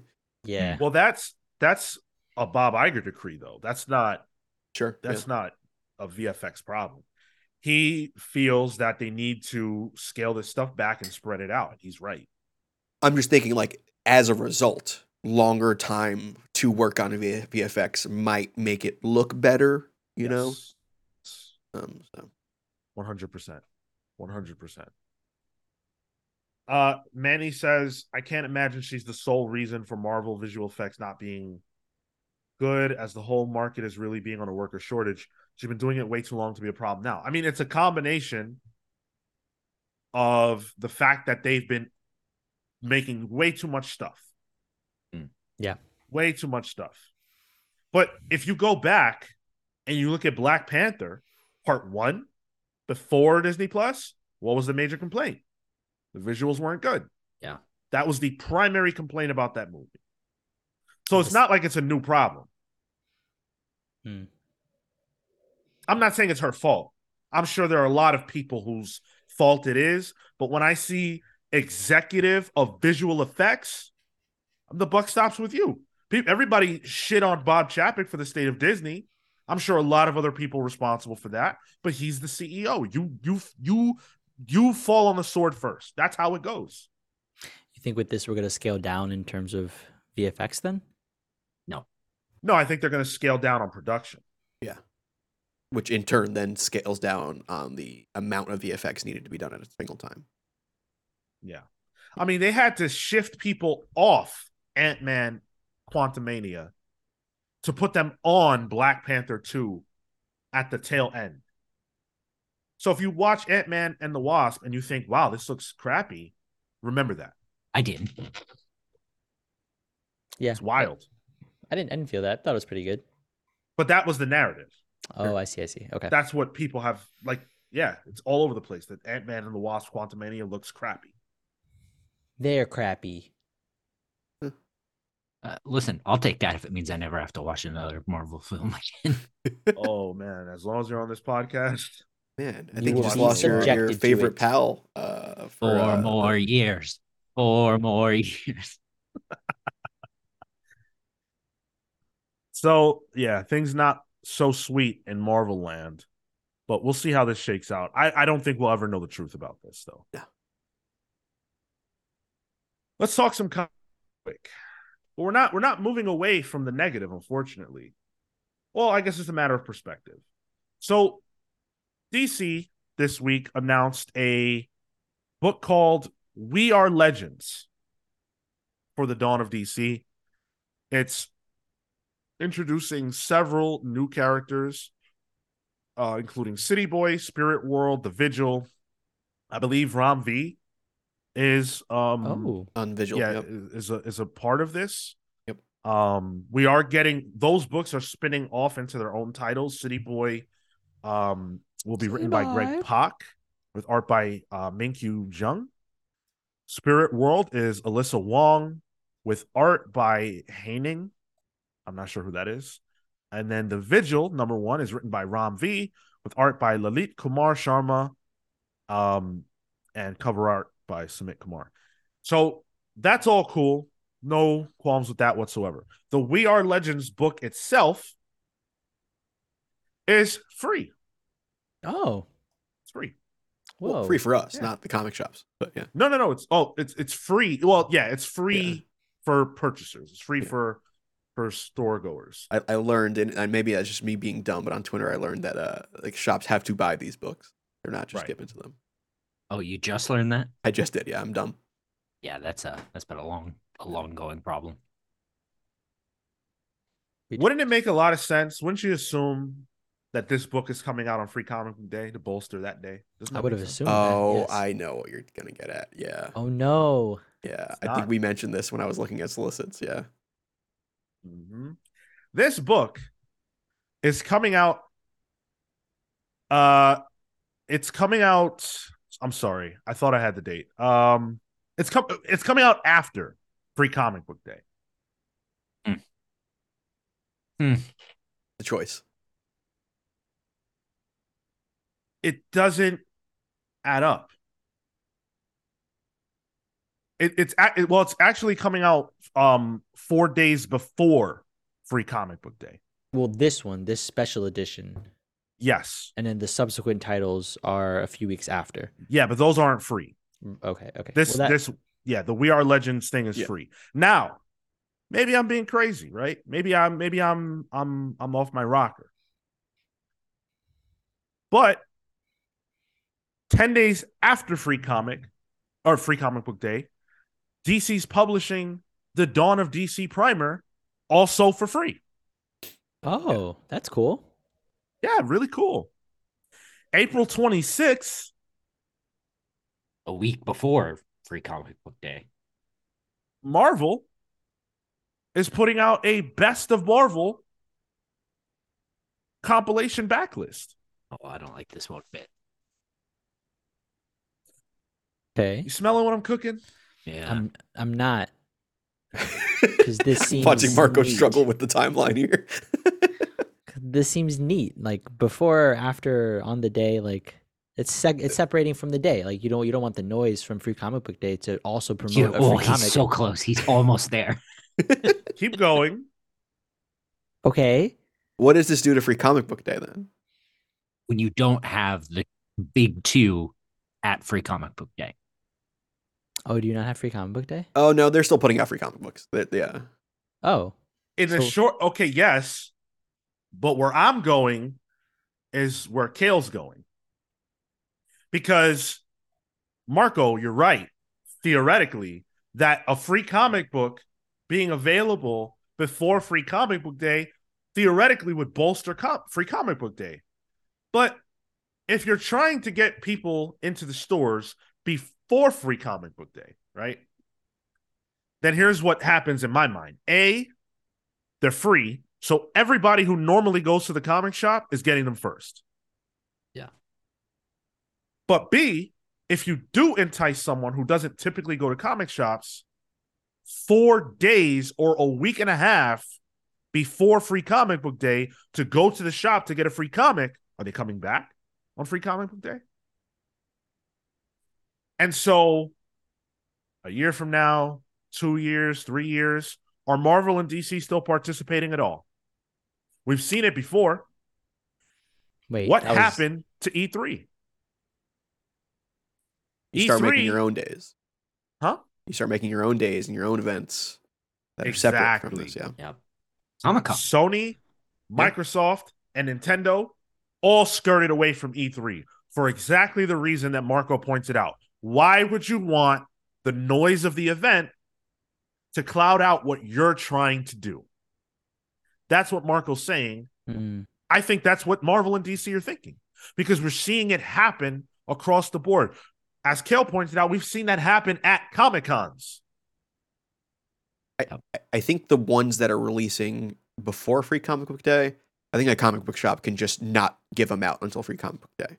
But that one specifically releasing after Free Comic Book Day, it's like, okay, they're trying to get their own day. For sure. That was the DC one, right? The Dawn of Yeah. DC. Yeah. no, the Dawn. Oh, the Dawn to see one. Okay, okay, yeah, that's after.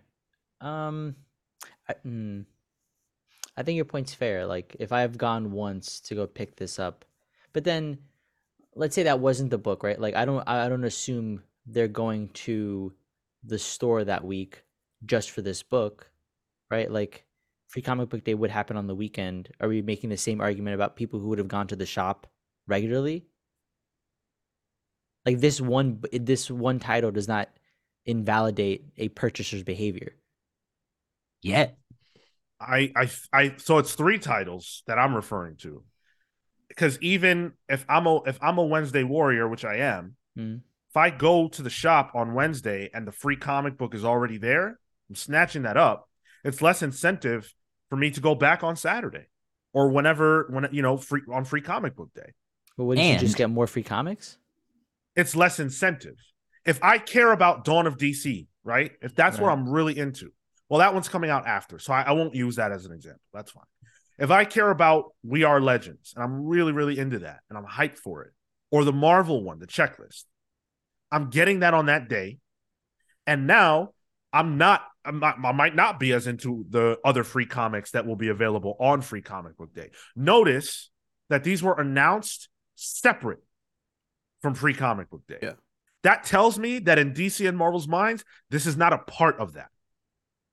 But then, but then you have to make the the assumption that you wouldn't have been into whatever the books were on the weekend, on Free Comic Book Day. If you're not willing to go for those, then you weren't interested in them in the first place, regardless of this title. I, I would guarantee a lot of the Wednesday Warrior crowds only go to Free Comic Book Day to get those big two books. Yeah. But but there's I do. Still but Yeah. those big two books are still there, right? Like it, these aren't the only For ones. But I'm my my the reason I brought this up is not about this year's free comic book day. These are examples of what I'm saying could be leading to Marvel and DC exiting free comic book day. Mm, that feels like a stretch. I don't, I don't think think Marvel so. and Marvel and DC don't need free comic book day. No. Free comic Sure. book day isn't for the companies. Free comic book days for comic book shops. 100%. This is what Marco And- said about uh, people using AI to write articles. Then, like a week later, I, I That was a never. I, I I never denied. I just said it's not going to replace a person. And, And it already has. Uh, BuzzFeed killed half their more than half of their um Yeah. their workforce to let Chat GPT write their articles. Um, the other thing too is like the the We Are Legends is it not coming out on Free Comic Book Day, and also being a book that probably is the first appearance for a lot of new characters. Yeah. Screams Yeah. like ooh speculator thing, you know. Yep. Yep. but that makes sense for a Wednesday release in that case, because then you want to grab that. No, it, it no, come it doesn't because the speculators aren't fans. But Yeah. but at that point, right? Then you segment the fan for Free Comic Book Day on Saturday. So you're saying take away if take away sh- a whole fan base from Free Comic Book Day. You're you're, you're agreeing with us. You're saying, all right, And- I want to take away from Free Comic Book Day. I want to drive people to my day specifically, and if I can do that for years going forward, then I have DC's Free Comic Book Day. Now But- I but can just I- give up on that and have my own day. But if they were dropping those free books on the Wednesday, like multiple, I would agree with the statement. But just one title, I don't think one title is a differentiator. What, what was the the mean? know Again, typically it's not one title though; it's three. It's two DCs and a Marvel. The one Great DC's movie, coming out after Free Comic Book Day, one's coming out slightly before, and then the Marvel's coming out before.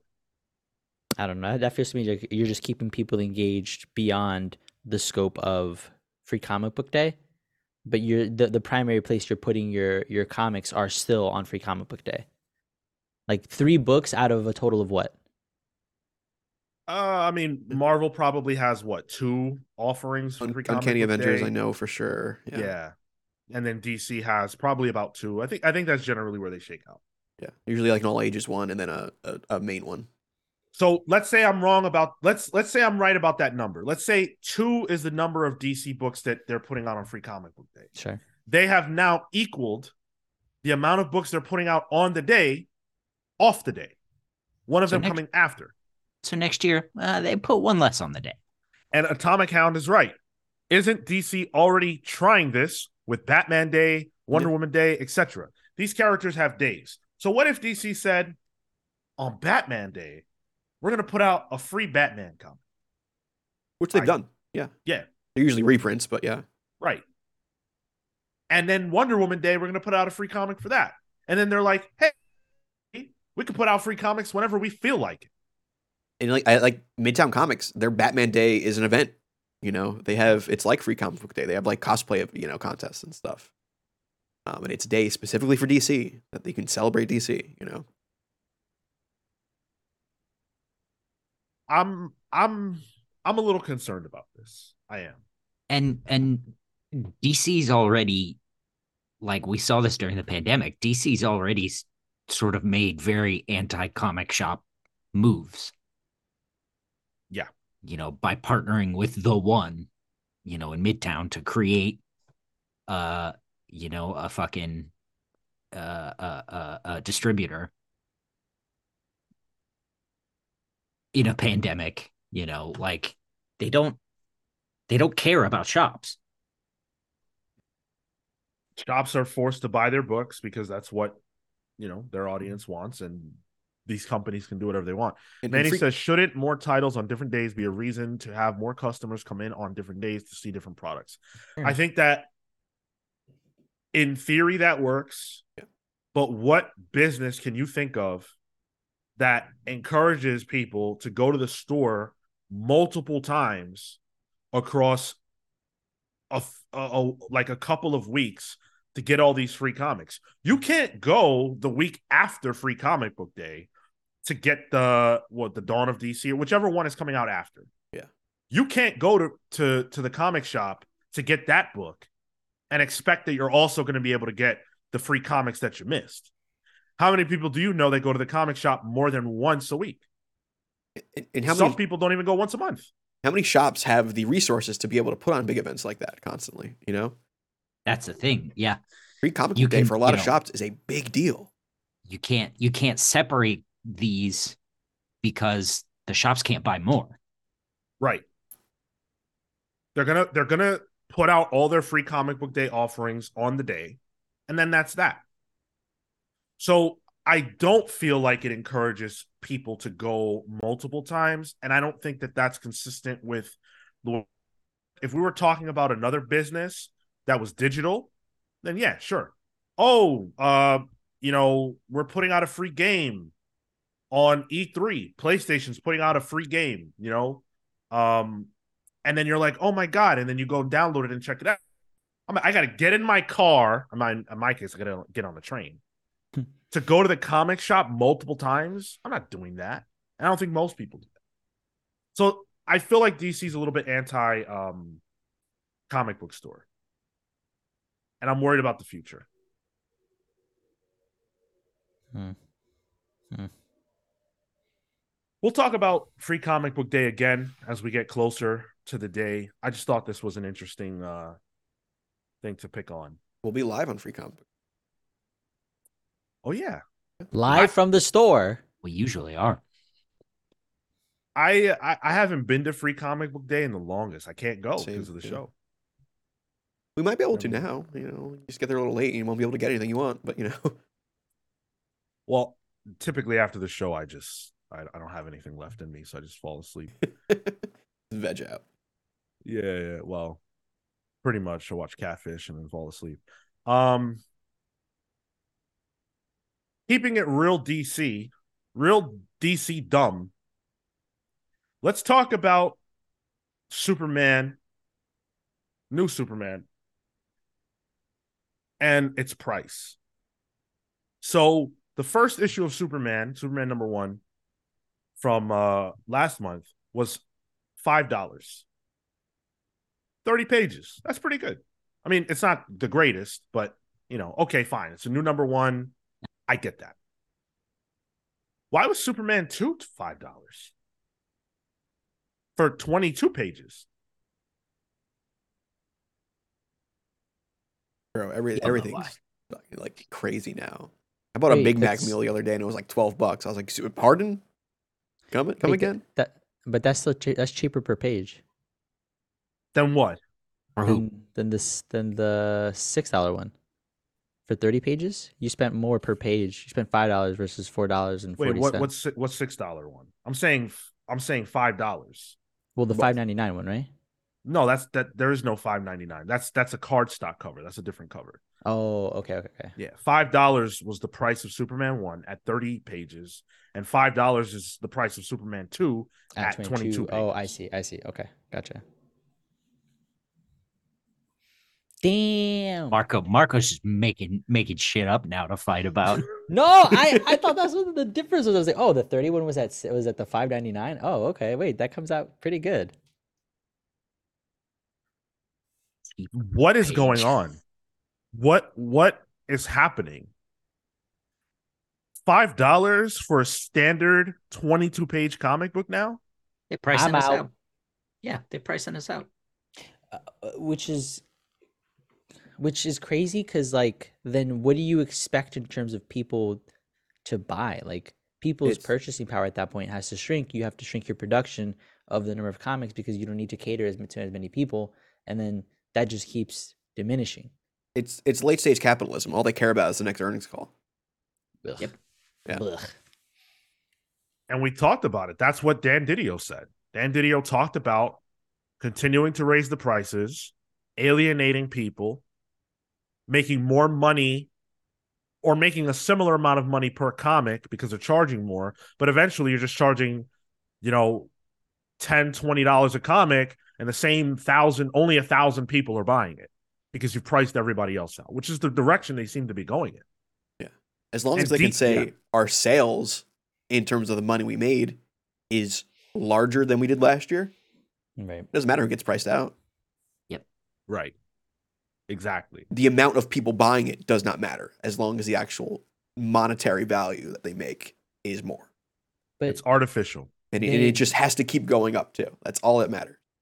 but they Doesn't matter if you and I can afford it point, anymore. right? What's like that? like they have to be losing money at this point because it must cost this like the same amount or more to now produce comics as well because the price of uh of production is also increasing. Mhm. So Sure. They must also be losing money on that front, even if they raise it only by a dollar. Well, DC has a complicated problem that no other comic book company has, which is that they have to justify their existence to Warner. So Mm. whatever like I feel I feel like we talked about this during the pandemic where DC Comics are were making solid money for a while. They were doing just fine, but because they were in that Burbank um office space, it wasn't enough to do fine. They now had to do as much as they could do. And that's still they're still there. That's I'm sure that's still a problem. So we've seen them cut the pay of top tier talent, which led to the exodus that we've seen over the last few years. We've seen them fire several senior editors and senior, you know, behind the scenes production people that have led to problems. Berganza's gone though, right?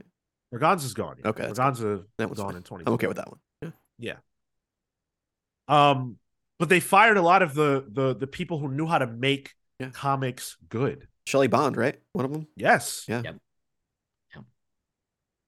So all this all this firing, all this what appears to be, you know, trying to um trying to conserve money and then now we're seeing a price increase.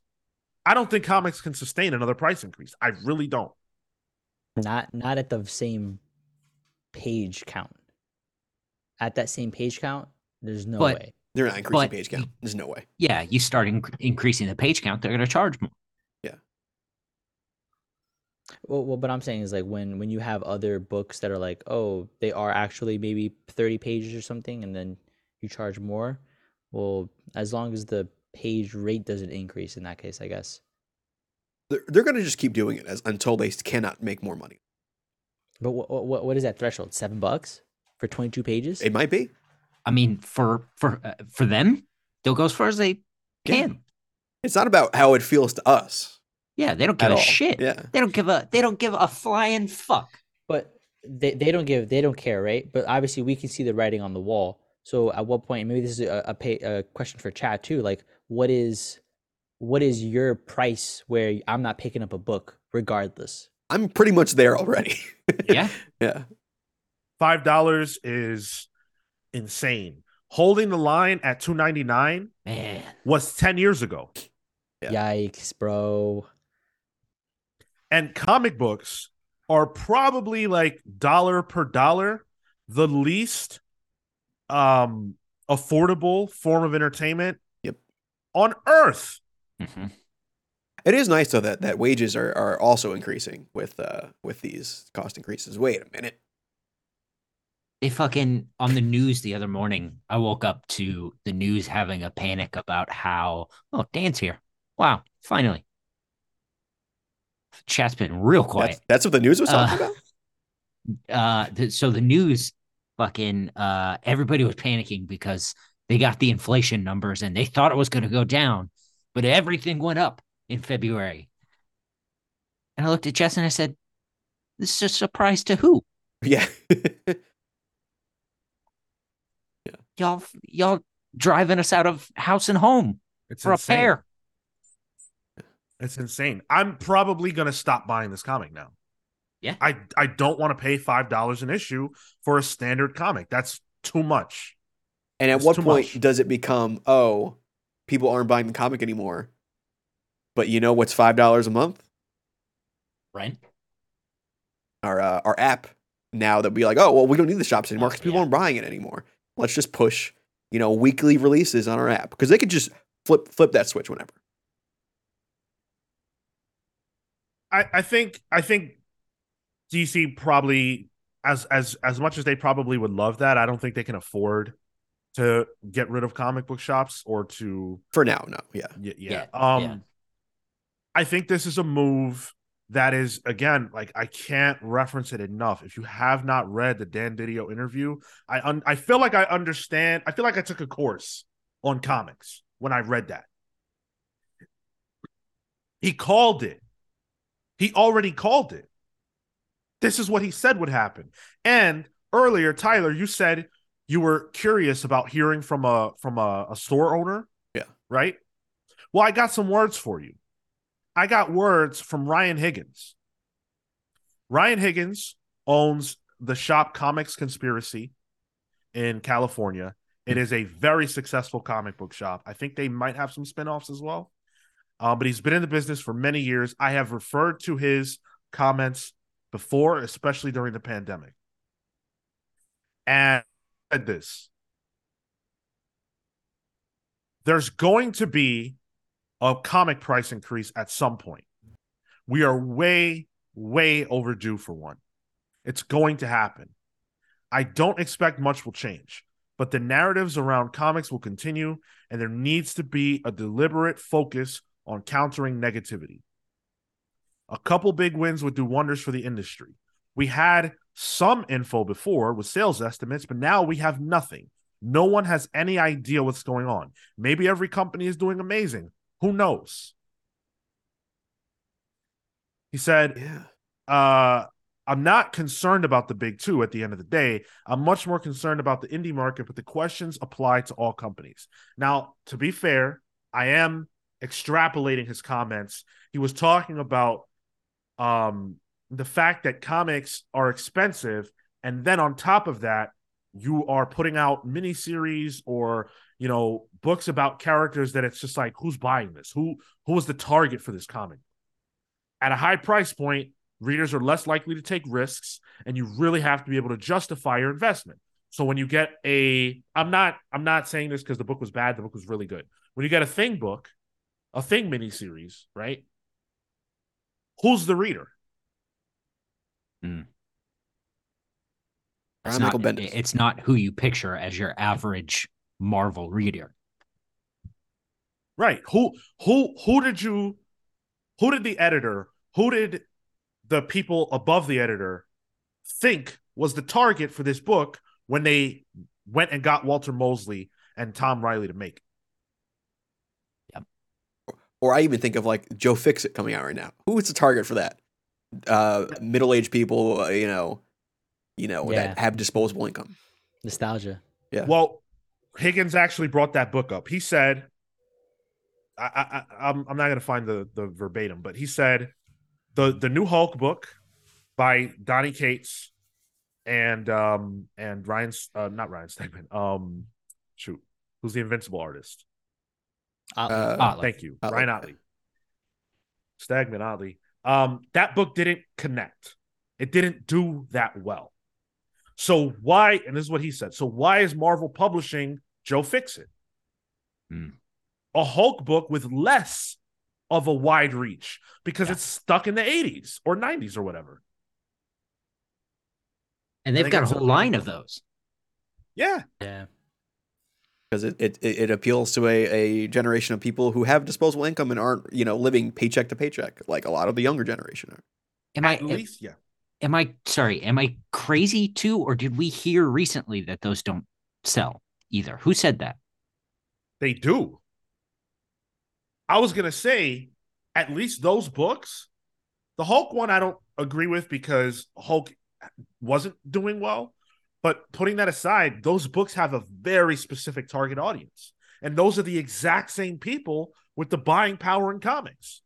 So at least there's a clear understanding. Like whether if the books don't do well, they don't do well, but at least we understand like why you would publish this, Yeah. who you're going after, and that's an audience that actually exists in comics. Yeah, laser And- focused. and- yeah, And if you're hitting that target, then it doesn't matter if it doesn't sell to everyone. You've got your target audience. You can Yep. say, well, we've got these. This is who we're aiming for. Right. And I think that's something to seriously, seriously consider. A lot of times I look at these books, some of the X Men comics, some of these other books, and I'm just like, why did I buy this? Who's this? Who's this even for? Why is this a thing? And that's something that comics are going to have to confront themselves with. But five dollars, that's I think that's going to alienate way too many people. Yeah, we might have to become the comics pirates. Yikes! Atomic Count Even- said, as as a boomer, uh, which I think is the first time I've ever seen someone like embrace that. Um, good on you. Uh, as a boomer, the Marvel books I buy are nostalgia bait. Yeah, Mm. like my, they know what they're doing. like my whole ass nickname. True, true. That's yeah. And guess what? When I'm when they're when they start making nostalgia bait for Bendis era 2000s comics, I will buy the fuck out of them. Eight They dollars are. on all. World War Hulk is out. n- not when they're 20 bucks a pop. Yeah, You're yeah. right. I will find another hobby. Um, I will open up my old New Avengers issues. Yeah. Yep. I, I will be eating those. You might not even Right. be able to, to read your Avengers issues because you'd be using it as a heat source. What's uh what Oh. Rebecca, what's wrong? You haven't even touched your new Avengers. your new, new new Brian Michael Bendis new Avengers. you haven't touched your copy of Civil War number four. I thought that one was meaty. I just couldn't believe the character assassination of Speedball. Oh, whoa, whoa, whoa. Soft spot for me. Again. And and and and Jose makes a good point. Piracy has never been more accessible. This is about to become a slaughterhouse for sales. This is something that creators talk about a lot. Creators get on social media and they complain about piracy and they talk about how much money they're losing from people pirating their their content. But I don't hear the same conversation about the fact that people can't afford the damn books. You want to talk about why we lost generations of comic book readers? These don't have the money to buy comic books. If you're 14 years old, Yep. five dollar com- you can afford one. That's all. Yeah. It's a five dollar comic, or what? Like what's what's the average price of like a, a manga um Uh, cha- about chapter? almost 10 bucks, right, Marco? Eight, yeah, eight to ten. a tankobon, it will- like the, the actual tankobon that will contain maybe like six or more issues. no, like, eight that's do- that's too that's too big for what we're talking about. What would what would be the equivalent of a comic book issue? like a floppy. Like one of the single chapters. I don't even know actually. They don't I- release those I- set, like I think individually. I, think I don't know like that they sell it like that. Well, Well, I I, was I was I was talking about what Marco's talking about. Yeah. If those thick boys, right, are eight dollars or ten dollars, the value proposition is insane Right. compared to buying a Western comic. But but it's because it's black and white. It's because it's a Sure, smaller format. Like like, No. like there's other things in Of- play there. I'm not talking about that. Sure, I'm saying if you're 14, Right. what are you gonna do? Yes. Yeah. Yeah. yeah. Yeah. Exactly. Um, and even across the board here on, on YouTube in particular, we had a few people comment. Jose is only picking up you know two comics a month now. The the Yeah. the, the budget threshold here has been like five to six dollars. Makes a lot of sense. Um, yeah, even like what was it? Somebody said they were down eighty percent. Classy said says cut eighty percent of the comics since it's been getting just expensive. People are just Yeah. trade waiting now because that's more cost effective for them to get the same stories. I wouldn't even say people are trade waiting. People are just giving up. Hmm. You know, I, I- don't because then that's money they have to then put into trades, which also are not going down in price. You know, They're not, but I think they're still more cost effective by issue. sure, yes, yes, that's yeah, that's undisputable. Right. And like if if if the priority is I still want to read comics, but I want to find it even the cheapest way that I can, a trade's good. And then or you wait the extra like month and a half after the trade releases and go on to cheap what is it? Um uh, uh, uh, in stock graphic trades or whatever, yeah. in stock yeah, trades, exactly. Yeah. In stock trade or something. Get the warehouse cost for it. Yeah, saw So- the uh, Gerard Way Doom Patrol on there. I was like, ooh, okay. Just nice. the thing, uh, you know, and I, you know, with rent, with food, with energy, and comics, like I just I can't get around the fact that nobody cares. the, everything is going up. Everything is going up. Yeah. Nobody gives a shit. The people in charge don't care. They don't care about Well, you. because the people in charge are the are the ones uh, benefiting off everything going up. Yeah, Because but that's what I'm saying. stuff For how up. long? Yeah. For how long? Yeah, until we start doing what short-sighted. Paris does. Like- honestly, What does Harris do? riots. Oh, Paris. I thought you Yeah, said yeah. Harris. no, was no, like, I mean, wait, I don't know if Harris is a, is a rioter, but What is he lifting weights about it? I don't understand. Tyler, I just want to point out you're not serious. We're not trying to start a riot, right? We should be. um, for the benefit of the show, yeah, I agree with you, Sean. Absolutely. But also, absolutely. do what we got to do. we would never advocate something like that. Um, Jose says also because single issues are a gamble on whether they're good or not. Yeah. Sure. Yeah. I think that is a huge key factor. And to me, that speaks to what Higgins is talking about because comics marketing is but. So before you buy the number one, it's not like there's like a great trailer, you know, or anything like that. Like some Marvel comics have trailers, but you know, you kind of have to piece together information from the internet. It's not like there's a commercial that's going to come on on your television. You have to do your own research to find out whether or not you're going to like this book through whatever small pieces the companies will give you. Yep. and Word it's like mouth. it's like an extra disappointment too when you pay for something and then it's like, ugh, that wasn't great. Like I know I know we have fans of like the Flash series right now, but like I was not a fan of that one one minute war stuff. And like picking that up, I was like, ugh, and, uh, yeah. I could have put that Yeah. towards, I don't know, lunch. you know what I mean? Like, And that's a reasonable thought. Yeah. Yeah. Yeah. So, yeah, exactly. It's unfortunate. I I I I hope someone with a brain you know just does something different here. I really do. And giving the, giving them all the benefit of the doubt in the world. It's like, "Hey, I know that Superman and Batman their sales justify other comics existence. So if you really really want your Doom Patrol, you're probably getting it because Batman sells so well. If Batman didn't sell as well, these companies could take less risks on books like that. So, fair point. I still question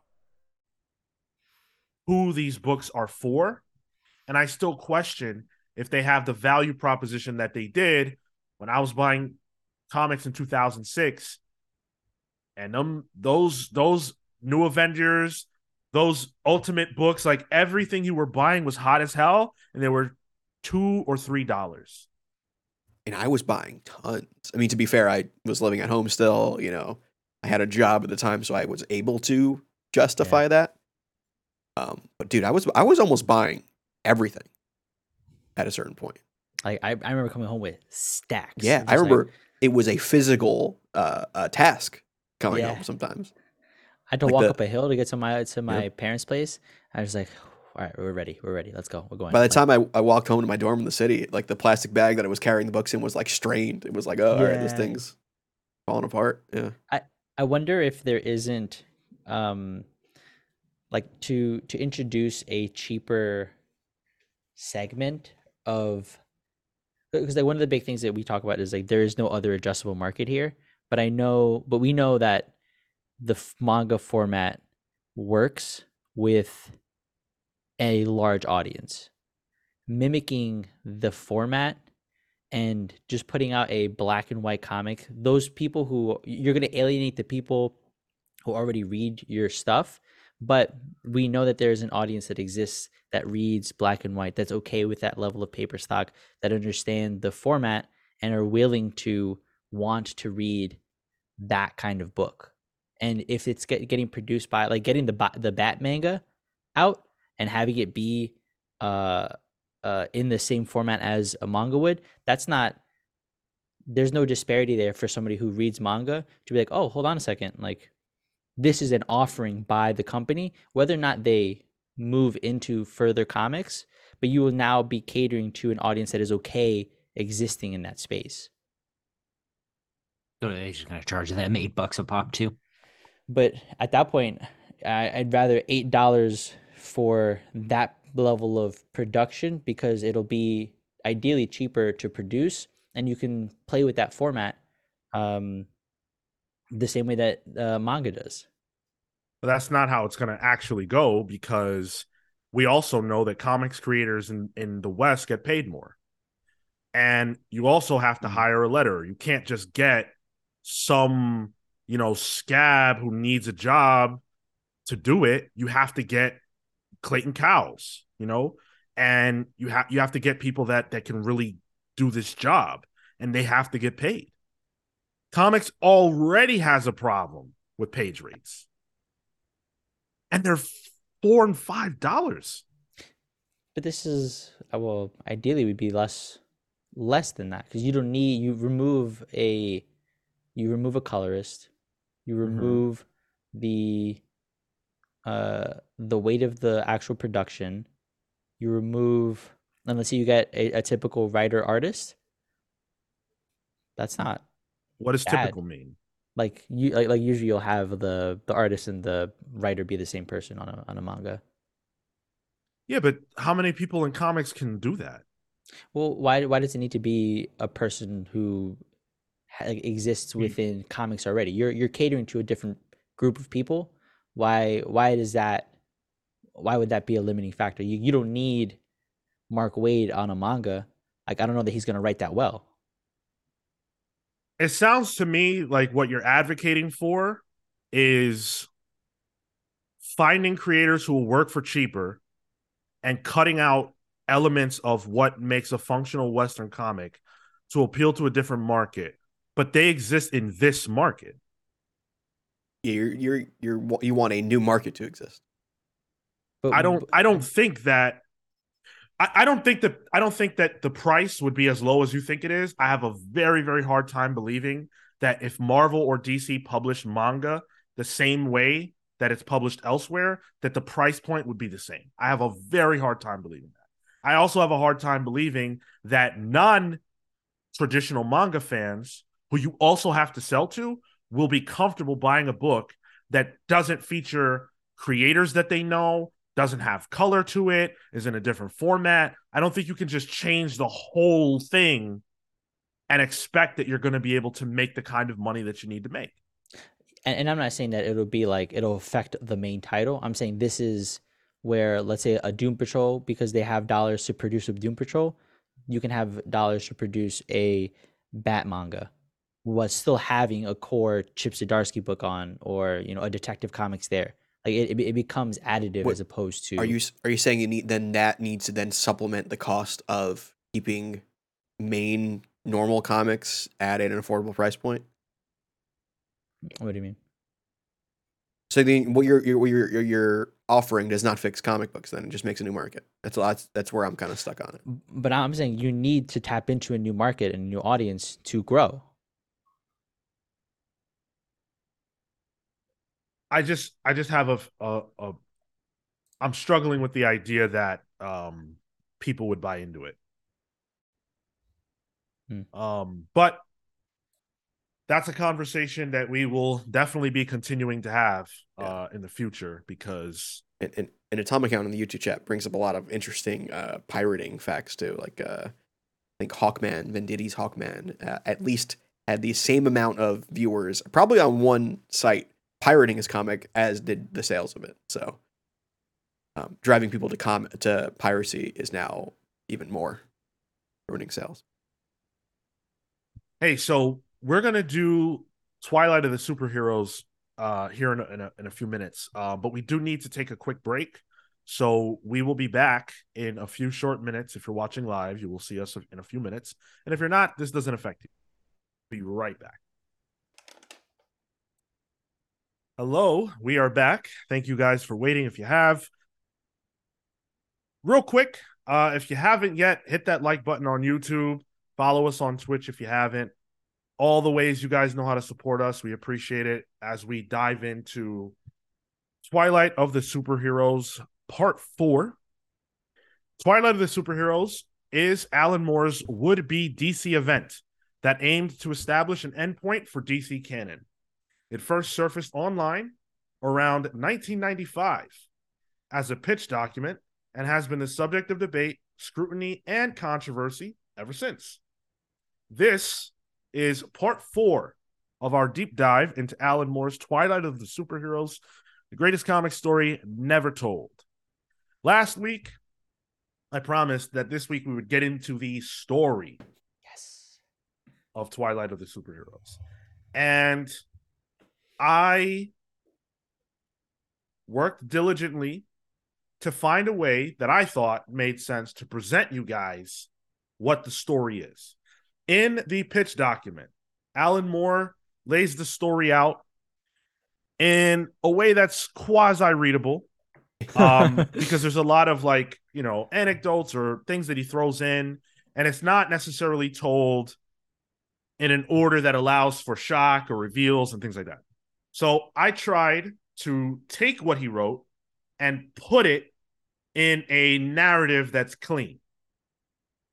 Sean, you did some deep internet searching, didn't you? I really, really, really did. You know how I know? Impressive.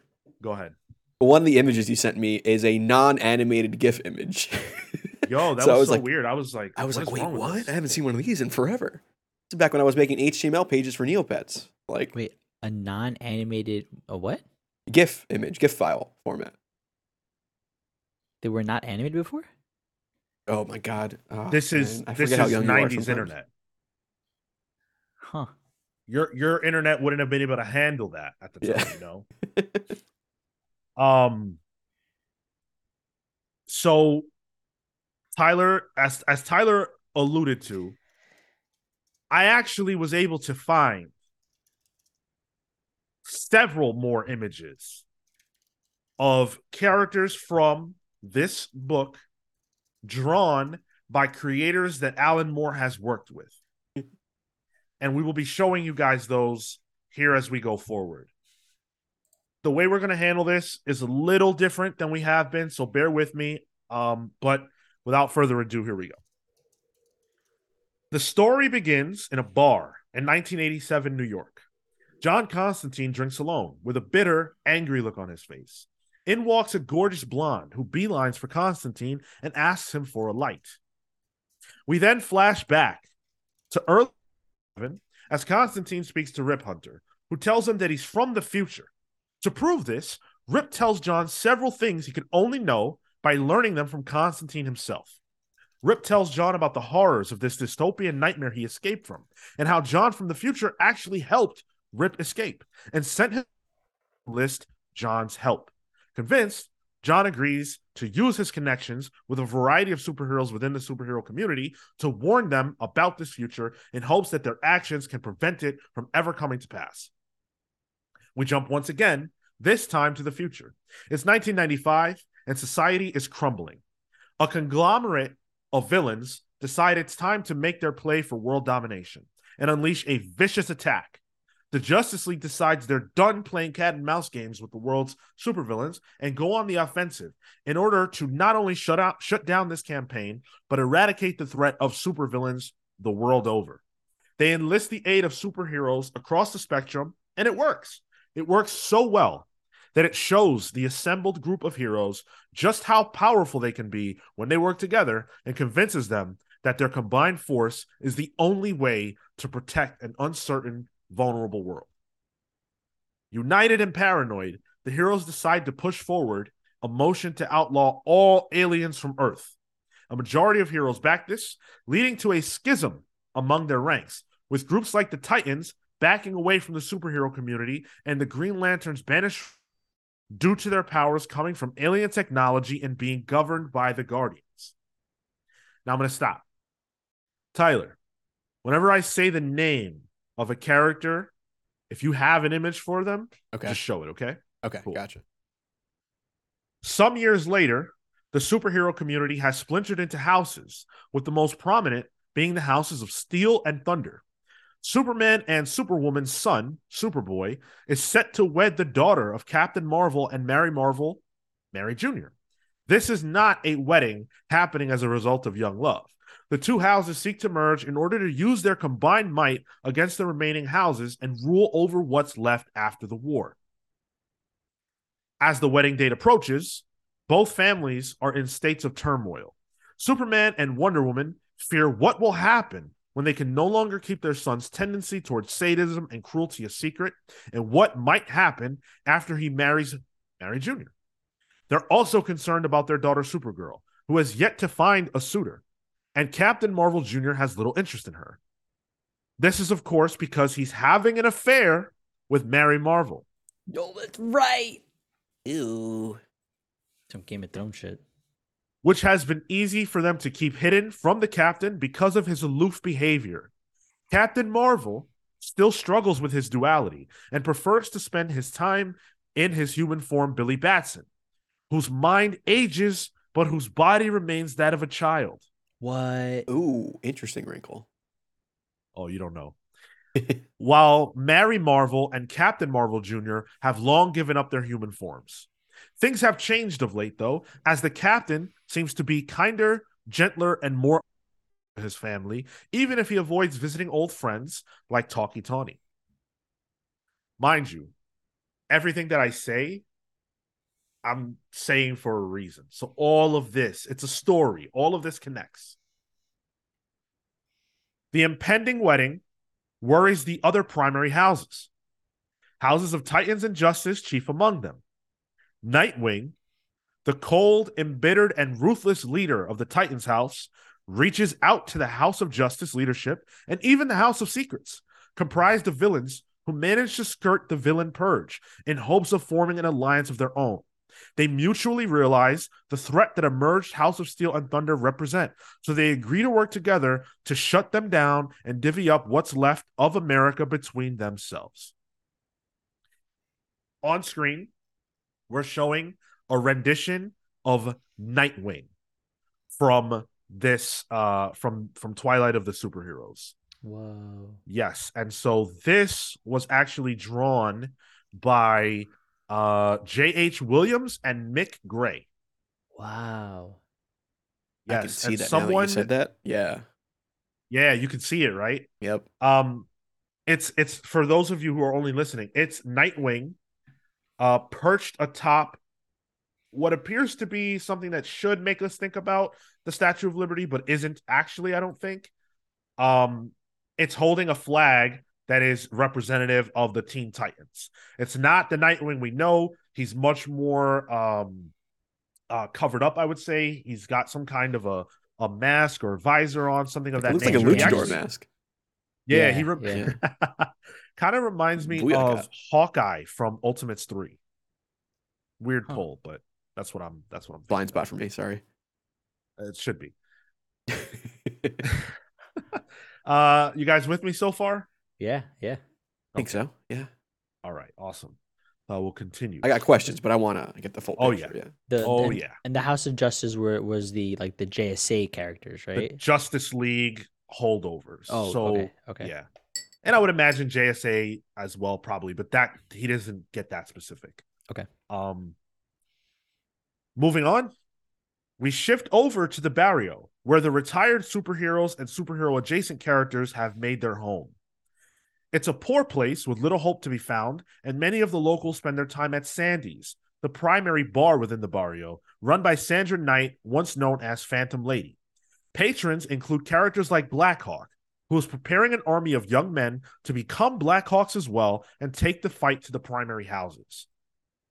Hmm. So we also have an image of Blackhawk, which I was very surprised uh, to see. Uh, this is by Timothy Truman. Uh, Truman uh, created a cover for Miracle Man. That's the that's the connective tissue. Oh yeah, I can see this too. Yep. Yeah, He and then it's worth pointing killer. out, uh, J.H. Williams and Mick Gray were working with Alan Moore on Promethea. Yep. Oh, That's okay. the the connective tissue on that one. Um, this version, I don't know Blackhawk. I, I'm not. I've never. I don't. I can't think of ever having seen Blackhawk. Um, There was so I a have no Lady concept- Blackhawk that I think is more more prevalent in in modern continuity. That was on Birds I've- of Prey. Yeah. That character I've seen. They're like uh, it's like a part of the military stuff because um Yeah. they were uh not alongside what's his face um ugh, I'm forgetting what it is. They were like but- JSA contemporaries, I believe. Yeah, but I, I think from like a, huh, maybe- yeah, they're from Quality Comics, so like they they they came in later, got incorporated into DC. And and in this uh iteration blackhawk is struggling i guess with his his history of war or his history of violence, Mm. and he has decided that he's going to conscript young young men like boys into an army um, because he can't he can't let go of what he's been through and he's tired of the superheroes so he just wants to you know Sure. burn it all down Damn. Yeah. So that's what we're dealing with here um moving forward another important regular is plastic man who has taken on a job as a prostitute No. Could be whatever He's you a want, lovable- baby. He's a lovable guy who uses his abilities to keep himself looking youthful, although signs of deterioration are visible beneath his clothes. He is the only employee of Seductive Winks escort agency, and his top client is Kathy Kane, who pays hands- handsomely for his company. Yo, he's the human fleshlight. I don't like that. I mean, Keep that someone yeah. with that power set, that seems like a realistic, right. you know, uh, career track. Like if, if somebody had those powers in real life, they would not be Reed Richards. They'd probably be this guy. You know, this is just post superhero comics. This is classic Alan Moore. And there are descriptions for a lot of characters that we might not necessarily get to, but I think more often than not, I was like, wow, that makes sense on Moore's part. The trajectory. This is the one you picked. Um. w- Well, there are others as sure, well. yeah, yeah, yeah, yeah, I just thought it's everything I'm saying is important. yeah. I'm glad you didn't have an image for this. I wish I had. Yeah, I could draw one real quick. so I will continue now. It's here at Sandy's where John Constantine, a man who lives largely the same as he always did, making his way by getting over on people and putting that silver tongue to work, plots a scheme of his own.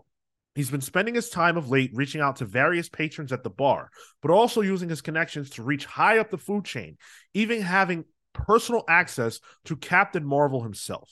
He's made Oh. allies with nearly all the prominent figures within the superhero community, and they all believe him to be a friend. Constantine has found happiness in this dystopian world, essentially married to a woman he's been with for 15 years. He can't accept the state of the world, though, and feels compelled to do what he can to change it. Constantine's persist- persistence eventually leads him to a meeting with a secret cabal led by none other than Batman, who, alongside the Shadow, Doc Savage, and Tarzan, have come up with a plan to eliminate all superheroes from Earth. Pause. wait, wait, It's wait. Tar- Tarzan? Tarzan. The Shadow Alright. and Doc Savage. Yes. This is the uh the DiDio thing that he was talking The about. first wave. Yes. First wave, yeah. Yes. Thought. I'm so glad you said that. This reminded me of First Wave. This is it, it it literally was uh Batman, Doc Savage, and I think the Shadow was there as well. So it is a similar uh idea. I think mm, I don't. Um, yeah, you might be right. Just no Tarzan. No, Which no, no, no. They could have because that's public Yeah. domain. So I don't know why they didn't. But yeah, Yeah. So um not a very. Huh. It's not a very powerful group though. Like I, I there's a on its power set. Like it's cool, but like uh, all right. yeah. Well, uh if you want a good plan, as we know, Batman's the guy to go to, right? True. Hmm. Constantine promises to help them in their mission however he can. Meanwhile, the question an underpaid investigator who has little left in life other than finding answers searches the barrio for information about a murder he's obsessed with solving, involving a little person who appears to have been killed by a six foot six prostitute. Now, little person is my verbiage. That's not what Moore used. Hmm. Oh, okay. I don't want to. Yeah. Um. So yeah, that's what's going on with the question Interesting. Okay. this far. and and but we know of only one prostitute at the moment. There's a lot of prostitutes. There. So it's worth me pointing out. Um, Marco brings up a good point. There are a lot of prostitutes in the barrio. It's mostly prostitutes, panhandlers, drunks, Hmm. um, people who are superhero or superhero adjacent, but who've kind of like given up in life, lost their way, things like Come that. become vagrants. Yeah, it's like Amsterdam. It's Um, strange. Uh, I can't tell what Alan Moore's opinion on sex work is. it's either he's pairing them up with these, you know, the the bottom of society, or he's a big fan. So I can't tell.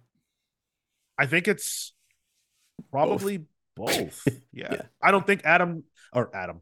I don't think Alan Moore um, has a feeling, a negative feeling about poor people. Yeah, no, definitely not. He's No, it's just it just is.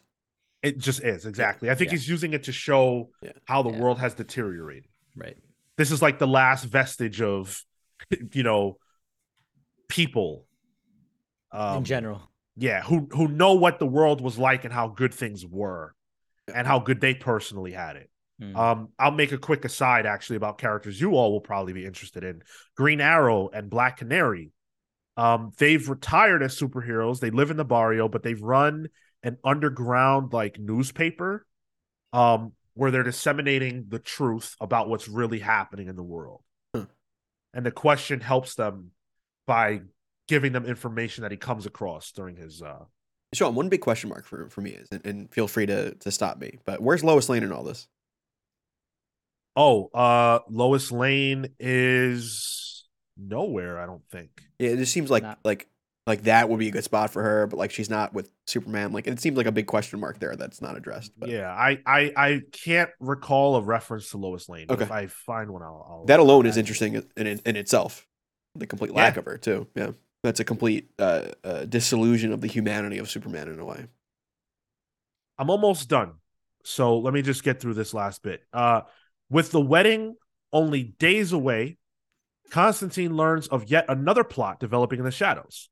The alien races who've been exiled from Earth, including the House of Lanterns, which now exists on a moon of Mars, fear the possibilities of the Houses of Steel and Thunder combining, and how their desire for power might extend beyond Earth, creating a grave situation for the galaxy and beyond. Any approach would be seen coming a mile away by the likes of Superman. But luckily for the aliens, they have an ace in the hole. Adam Strange. Guy can get in and out by the Zeta beam. Oh. And and we know that the the Rann the the Rannians and the Thanagarians are The on the side of the lanterns. Mm-hmm. Interesting. Yeah, Tyler, you missed that one last week. The Rann and Oh, I watched has- Oh, I that's right. That's right. yeah. They teamed up. So, mm, but you could also do that with magic, cons- eh, considering Constantine's there, right? He's not going to be able to, to see through that kind of stuff. Whoa. And we do have an image of Adam Strange on the screen. Uh, this one was actually drawn by um uh, uh, uh sorry, I think it was yeah, it was Gil Kane. Yes, it was Gil Kane uh, who did Adam Strange. Nice. It's it's a pretty like quintessential Yeah. Adam Strange type of image. Doesn't really look like it's informed by, you know, the times they're in as much. But Adam Strange is kind of that type of character, I guess. hmm Um, Gil Kane's connection to Alan Moore is that he drew the Wild West segments in Alan Moore's Supreme and in Judgment Day, which was Alan Moore's aborted attempt to revamp Awesome Comics universe. Yeah, So- clean. Yeah, I think it looks great. This was my favorite one. This and the Nightwing one, I think. Mm. Um, and then I, I did want to point out for the uh for the the Marvel Family one that was by Don Simpson, and Don Simpson worked with Alan Moore on Pictopia in 1963. So that though is where the story will stop for this week. I I we still have more story. There's, the, there's still the other half of the story to go. And I still want to talk about the real life part of all this, which we still Mm. haven't touched on. There's a lot to go. But um we've got I've got a few more characters to show before we close out, and I did want to answer questions that you guys might have had. So I think we'll show those characters off and then we'll get into the questions. So the next character is Congorilla. Kong Gorilla? Yes. Now Yeah, this was a character Yeah. I didn't even I don't I don't even know who that is. At first I thought it was um Gorilla Grodd. And I was like, "Yes, come on, let's go." Um but unfortunately it is not. Uh Congorilla is Congo Bill. Um and it says uh he eventually decided to stay in the body of a gorilla forever and is now quite a wealthy and successful local businessman. A golden gorilla wearing a business suit and even managing to talk just about recognizably, even if some of it has to be done in sign language. Um, and there's more information. He's not really a prominent character, but we had this image, so I did want to share it. I thought this one was badass. It looks Yeah, really good. Cool, dude. He's holding up a skeleton and everything, or a dying person. the the trope of uh, adventurer turned gorilla is ever present in comics. So uh, this is DC's version of it. I think uh, Gorilla Man is Marvel's version. Uh Yeah. okay. Very Yo, put almost one to one. Yeah. Put this guy in Justice League Dark ASAP. I believe this guy was a villain actually. Something tells me he was a villain. I feel like I, I imagine I remember seeing him in uh like Legion of Doom, that that big Jim Lee splash page, you know. He Oh. he's a villain in this story as well. Okay, Not yeah. he is not a he's not a player like that, but um he is a villain. He runs a, a a criminal organization, and the body that he's actually holding is himself. Oh, Interesting. Okay. Uh, C- I don't know Congo Bill, but it appears that Congo Bill, like, can can can be in the body of the gorilla, but that at some point they were separated, I guess. And the body is Congo Bill's body that Congorilla is holding. Gotcha. I always thought it was like a transformation thing, but uh, it's Alan Moore. Who knows? I, think thought the idea, so too, but it, it seems like more is yeah, the idea of breaking that up. separating them but then being the same person is very big Alan Moore brain stuff. So Yeah. So, so Alan said, unable to bring himself to kill it outright, Congorilla keeps the shackled and naked old man in special rooms at his apartment, feeds it garbage, and hopes it will die soon, but it doesn't. it just lays in the corner and snarls weakly when he enters and fixes him with its ancient glaring eyes as he gives it its food. I have a question specifically about Congorilla though. Imagine you're the editor at DC Comics. Alan Moore gives you this huge pitch, and like Congorilla's a part of it. Like, what what are you thinking? Like, like really? Like, Al, we need to we need to we need to pare this down a little bit. His, his role is so minimal that he won't get another mention from me. Um, he's not. He's just not uh not relevant. Who's the artist on this one, Sean? So this one is Stephen R. Bissette. Uh, Bissette Oh, worked with yep. Alan Moore on Swamp, Swamp Thing, Thing, yeah. in 1963. So Oh shit. yeah, I do like how all Um, all all his buddies, you know, have his are doing art for this. Yeah. And so it's worth pointing out. I don't know the full story behind this because again, we're going old internet, but I believe that these were actually all commissioned by the same person. Oh, The same individual Okay. reached out to these creators specifically and asked them if they would do these renditions for money. Hold on. I think, I think I have, because this uh, I I I just googled Congorilla, Congo Bill, and it's a gold gorilla. Yeah. And I think I have an annual from Swamp Thing with Bissette and more. Hold on, give me a second. With Congorilla? with Congorilla. Oh, that's so cool. Hold. It would also explain why this is so good because this one is very Yeah, detailed. cool. Yeah. From a detail standpoint, it's probably the best one. Nothing like a gorilla smoking a cigar. With a dead, A well, naked an old man. almost dead body in his hands. Yeah, cradling a uh, a corpse. Um, we've got a couple more. The next the next one is horrifying. Yo, so the next one is Doll Man. And so Doll Man is dealing with an issue where his constant size changing has taken a toll on his body, leaving him insect like and lacking human intelligence. And so he's like really long, his limbs are long and very creepy. He's only six, I, I believe he's six feet, but it's like in it's in his it's in his legs and arms. it's, it's length. not, yeah, not it's, yeah. it's- yeah, and if, and if you can see it, it's really disturbing. Uh, if you're if you're a podcast only listener, I highly encourage you uh, to find the to get the YouTube video of this, and we've always got the timestamps. Jump over to this part and see this because it's really weird. in the idea of this being a natural uh, uh, uh i guess end point for a guy whose abil- his ability is to sh- you know turn small Right? um is creepy It You know, this guy was part of like uh what, what was it uh freedom force i believe uncle sam's Hmm. team Oh, uh, Uncle Sam is another relevant character. Here oh that i just oh, didn't alan, alan moore loves uncle sam he said that was his favorite character to write in all of the. T- Yeah. Um. Um, I yeah. couldn't find it, but I'm gonna post it in the Discord because I know I have it. awesome. who, who Yeah, drew this like one to see Sean? that. Yeah, so this one is by uh John Totleben. okay yeah Yes. Yep. Also, he's he's so so. Bissette was the penciler, uh, and Totleben was the inker on Swamp Thing. Okay. And so Totleben worked on Swamp Thing, as, as Marco pointed out, also Miracle Man and 1963. Yep. So, uh, very cool. Wait, who is this guy? Doll Man. This is Freedom yeah, this Force. Dollman. Whoa. hmm Uh, and then the last character that we have to show off here is Dead Man, Oh. who is now an amalgamation of himself and Baron Winter.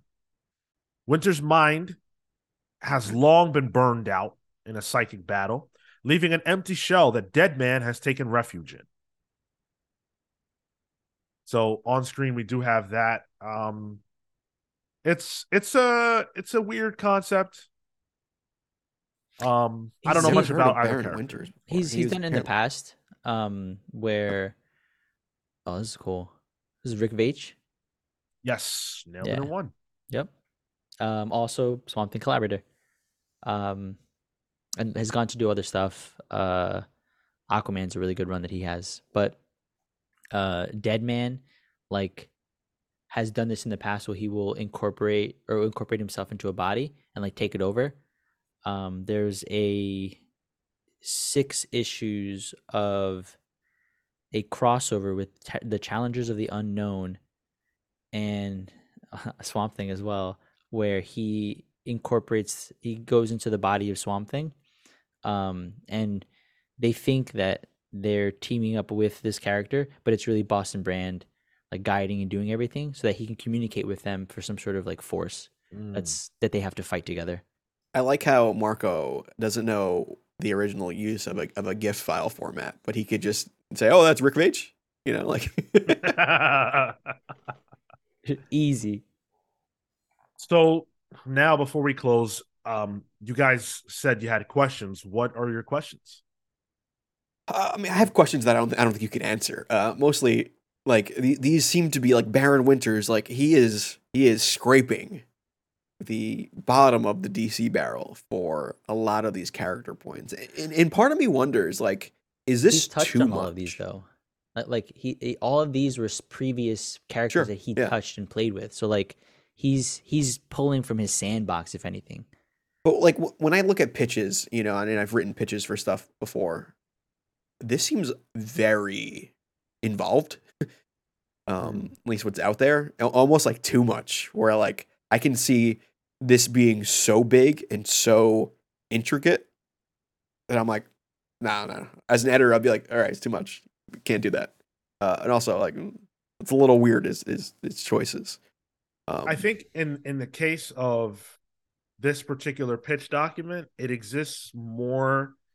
It's a it's a ramble. It's Sure. it's a way for Moore to get all his thoughts about it and all his concepts into one document and then work from there. I'm pretty sure, based on having read the whole thing, that uh Dead Man, Congorilla, Doll Man wouldn't have had any story Impact, relevance yeah. other than just being in the barrio and maybe having like a speaking moment where, oh yeah, haha, uh, I have uh, if you're Congorilla, haha, I have you know a dude in my in my apartment that's dying, you know, like things This- like that. But we wouldn't actually spend Yeah. much time with those. it's more like when you got the old Star Wars Cantina people action figures, and they had all the backstories on the back of the the action figure pack. And it's important to remember this is supposed to be the end of DC. Yeah. So he's saying goodbye to all the characters for the most part, with a special um, attention paid to characters that he actually likes. Mm. So you'll notice like no uh no actual Supergirls here. Only the daughter of Superman and Superwoman who is Wonder Woman. Um that's Supergirl. There's no uh what's her name? Kara Kent. That she's not part of this. The um the other thing too that I, I I'm wondering is like, you know, I mentioned you know uh, first strike or whatever. That's that's what it was, right? Yeah. Um, First wave. first wave. How many? I, I, I like. I'm I'm wondering how many DC events subsequent to this pitch have existed because of this being a an idea in you know the the the comic book fandom that has been just absorbed into like the consciousness of everyone that it's just like this has been the seed that's grown in a lot of different events going forward. Like even even the fact that you know like it sounds like a DC Civil War too at the beginning there, you know, uh, that that caused you know like like the registration of aliens and kicking them out. Like, could that have been the impetus for a Marvel idea? You know, like we'll never know because it's just not how ideas work. Um, but this just seems like a primordial goop of event comics, really, Mhm. even more so than you know Crisis on Infinite Earths. Yeah, I think that um heroes fighting heroes is something that Alan Moore probably wasn't too riveted by Sure. as a general concept, but I think when you add in all the the sort of as you said primordial goop elements of it that stand the test of time because we've seen them for all Yeah. time. God's fought, you know, we we Yeah. when you read about those mythological characters, you see a lot of battles and whether th- whether they're detailed in the way that a comic book script would be, you know that these wars are are, are occurring. And so I think Alan Moore is really extrapolating from that. Um, but but to your point, especially as we go forward, there is a remarkable amount of things that happen in the intervening 30 plus years Yeah. in comics from this. and and my curiosity is is that just because of just you know just us and, and writers just getting the same ideas through like message boards or just like part of the consciousness? Or like does dc just go to this occasionally? Because they would have the rights to this pitch right? If they had it somewhere in a draw could they be like oh this sounded good. You know Let's here's pull- something we pull can take this out of idea. that and like dissect it. Like i don't i don't know if that's a possibility. Uh, well, you said that, and Sean had a cheeky smile, so I don't know. Such a i'm sure that's what alan moore thinks I'm sure that that's going to be the topic of the next edition Ooh. of Twilight of the Superheroes. Me getting ahead of you came in came in handy for once I'm really curious if you guys enjoyed the presentation of the story this way. Um, I chose to write it out. I just felt like that would work better. Um, I enjoyed it, so I want to know if that worked for you, if that presentation worked for you guys. You know, are you still on the hook? And what questions do you have? I would love it if by the end of this we had a bunch of listener questions that we could just tackle if they've not yet been answered by our weekly series. So, um, yeah, Tyler Marco, are you the read there? I thought it was good. Yeah, I thought it was. I mean, especially the way you described it not really being cohesive or coherent. um, you So- did that. So yeah, Yeah, they piece it together. Um, I mean, this is this has been hyped in just the concept and the structure, Mm. um, but to like now have it play out, I think, yeah, that's really cool. I wonder if we can get someone on the show who might might have worked on DC comic events and throw this idea to them to see if they have any opinions on this story. Oh, Yeah, oh, really get opinions some- on the story itself. Yeah, yeah, uh, or or has you know any familiarity with it. Uh, Just man, get if more on only the we had podcast. That's it. if only we had a creator coming on the show that would probably definitely know about this. But I would feel so weird asking Geoff Johns about this. I, would, I just I don't know why, but I would just feel so weird. I'm curious, but I don't know if I'm curious enough to ask, and that might change in the uh, like, just maybe know, uh, days. we could do some off the air stuff, you know. Yeah, that's true too. Uh, Atomic Hound says, "Is the reason so many fictional futures are dystopian really a call now to keep us moving forward?"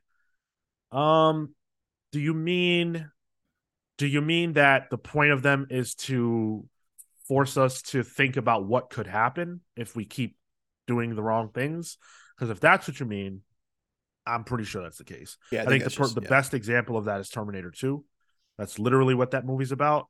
And it functions similarly to Twilight of the Superheroes in that it shows us um, the life we're living and how that's not that great anyway. But then it also shows where things will go. Yeah. I think that's just dystopia in general. Like I think of like Yeah. Soylent Green, that movie. Like uh, it- it's just like all right, this is the the ultimate end of what our real our current reality could be. Let's not get there because it ain't good looking. You know. Mm. It's a warning. Yeah. yeah, it's a warning. And thank you for the compliment. I'm glad you felt it was excellent, Atomic. Next week, be interviewing Geoff Johns Saturday, April 1st, 4 p.m. Eastern. Or I'm sorry, wow, Whoa, whoa. 1, 1 p.m. p.m., Eastern. yeah. My apologies. 1 p.m. Eastern. It will be live. We will be live with Geoff Johns. I hope that you guys decide to come and, you know, check that out. Come ready with your questions. You really should submit them beforehand if you would like a chance at the Geoff Johns Geiger giveaway, which you can enter by really simply being a Twitch and YouTube uh, subscriber. Well, a YouTube subscriber, a Twitch follower. Submit your question before the day. So April or rather March 31st is the cutoff day. Yeah. If your if your question or comment comes in after that, I will no longer be considering them for the episode. and also like Junkyard Joe will be done by the time we talk to him next week. So if you if you guys you know uh, have been looking for a reason to read it, it'll be completed. You can pick up all the issues, um, or if you have been reading it, if you got questions on that, because I think a lot of it's going to be talking about Junkyard Joe too. So. Yeah. Absolutely. Yeah. Come prepared to to hear us talk about Junkyard Joe. I think we'll do, you know, we'll obviously talk more about the John's hits. Plenty of questions. Yeah, Yeah. we didn't even yeah. scratch the surface last time. Yeah, exactly.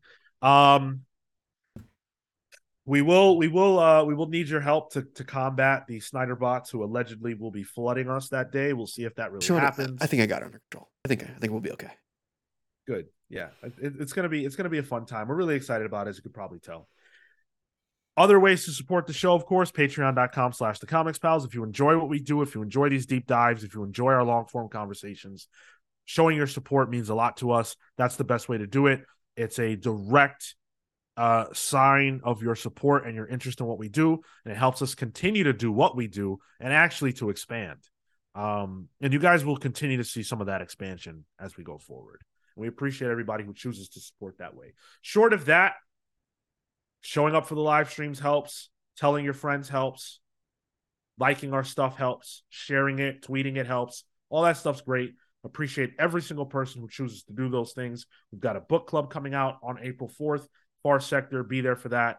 Tom King, Mitch Gerads, uh, uh, uh, who am I missing? Doc Shaner on Strange Adventures. Listen to that book club. That's out now. That was a hot fire one. Give that a listen.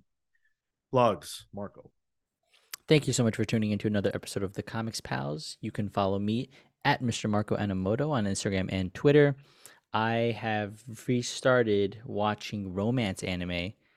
And so please come talk to me about your thoughts and opinions on your favorites, uh, love at large, and slice of life, because I'm into that shit right now. I just started My Dress Up Darling, and it's cute as fuck. You're what?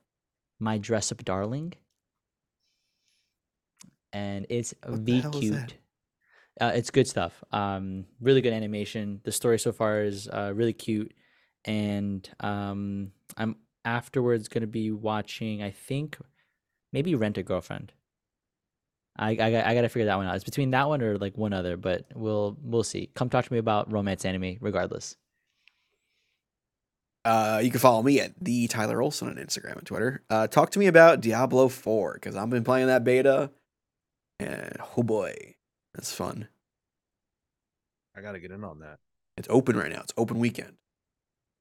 I've only played Diablo like once. Oh, I played like Diablo 2 once with a friend. You're gonna get uh, Diablo finger though. Like my hands are already hurting. Like it's not even the full release of the game, and I'm ready, getting cramped up. I'm old.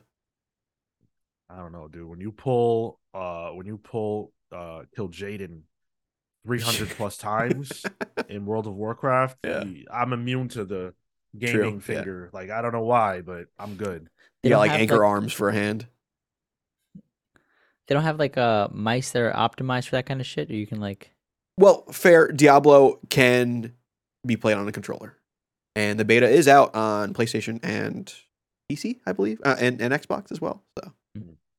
that's that. throw- Throwing that your way, Marco. If you have any consoles that you want to play it on, The Switch. not on the Switch. Nope. Actually, I think it will be coming to the Switch. I don't know. I think it's releasing on Switch. I don't know if the Yeah, I don't think the beta's beta's on there. Switch. Oh, okay. As for me, you can follow me on Twitter and Instagram only at Sean Soapbox. I've been thinking a lot about um Alan Moore lately, and I think that my my perspective on him might be changing. So Negative or I'm- positive? um, we'll talk about that in the future. Okay. But uh, so yeah, if you've got Alan Moore thoughts, share those with me. I'm really excited for Geoff Johns and can't wait for that. So uh, that's what I'm focused on. Thank you guys so much for listening. We really, really appreciate you. Uh, your love and support means the world to us, and we are looking forward to celebrating next week when we have Geoff Johns on the show. I'm looking forward to a very, very fun episode. So join us for that. Until then, we are the Comics Pal signing off. Take care, guys. See you next week.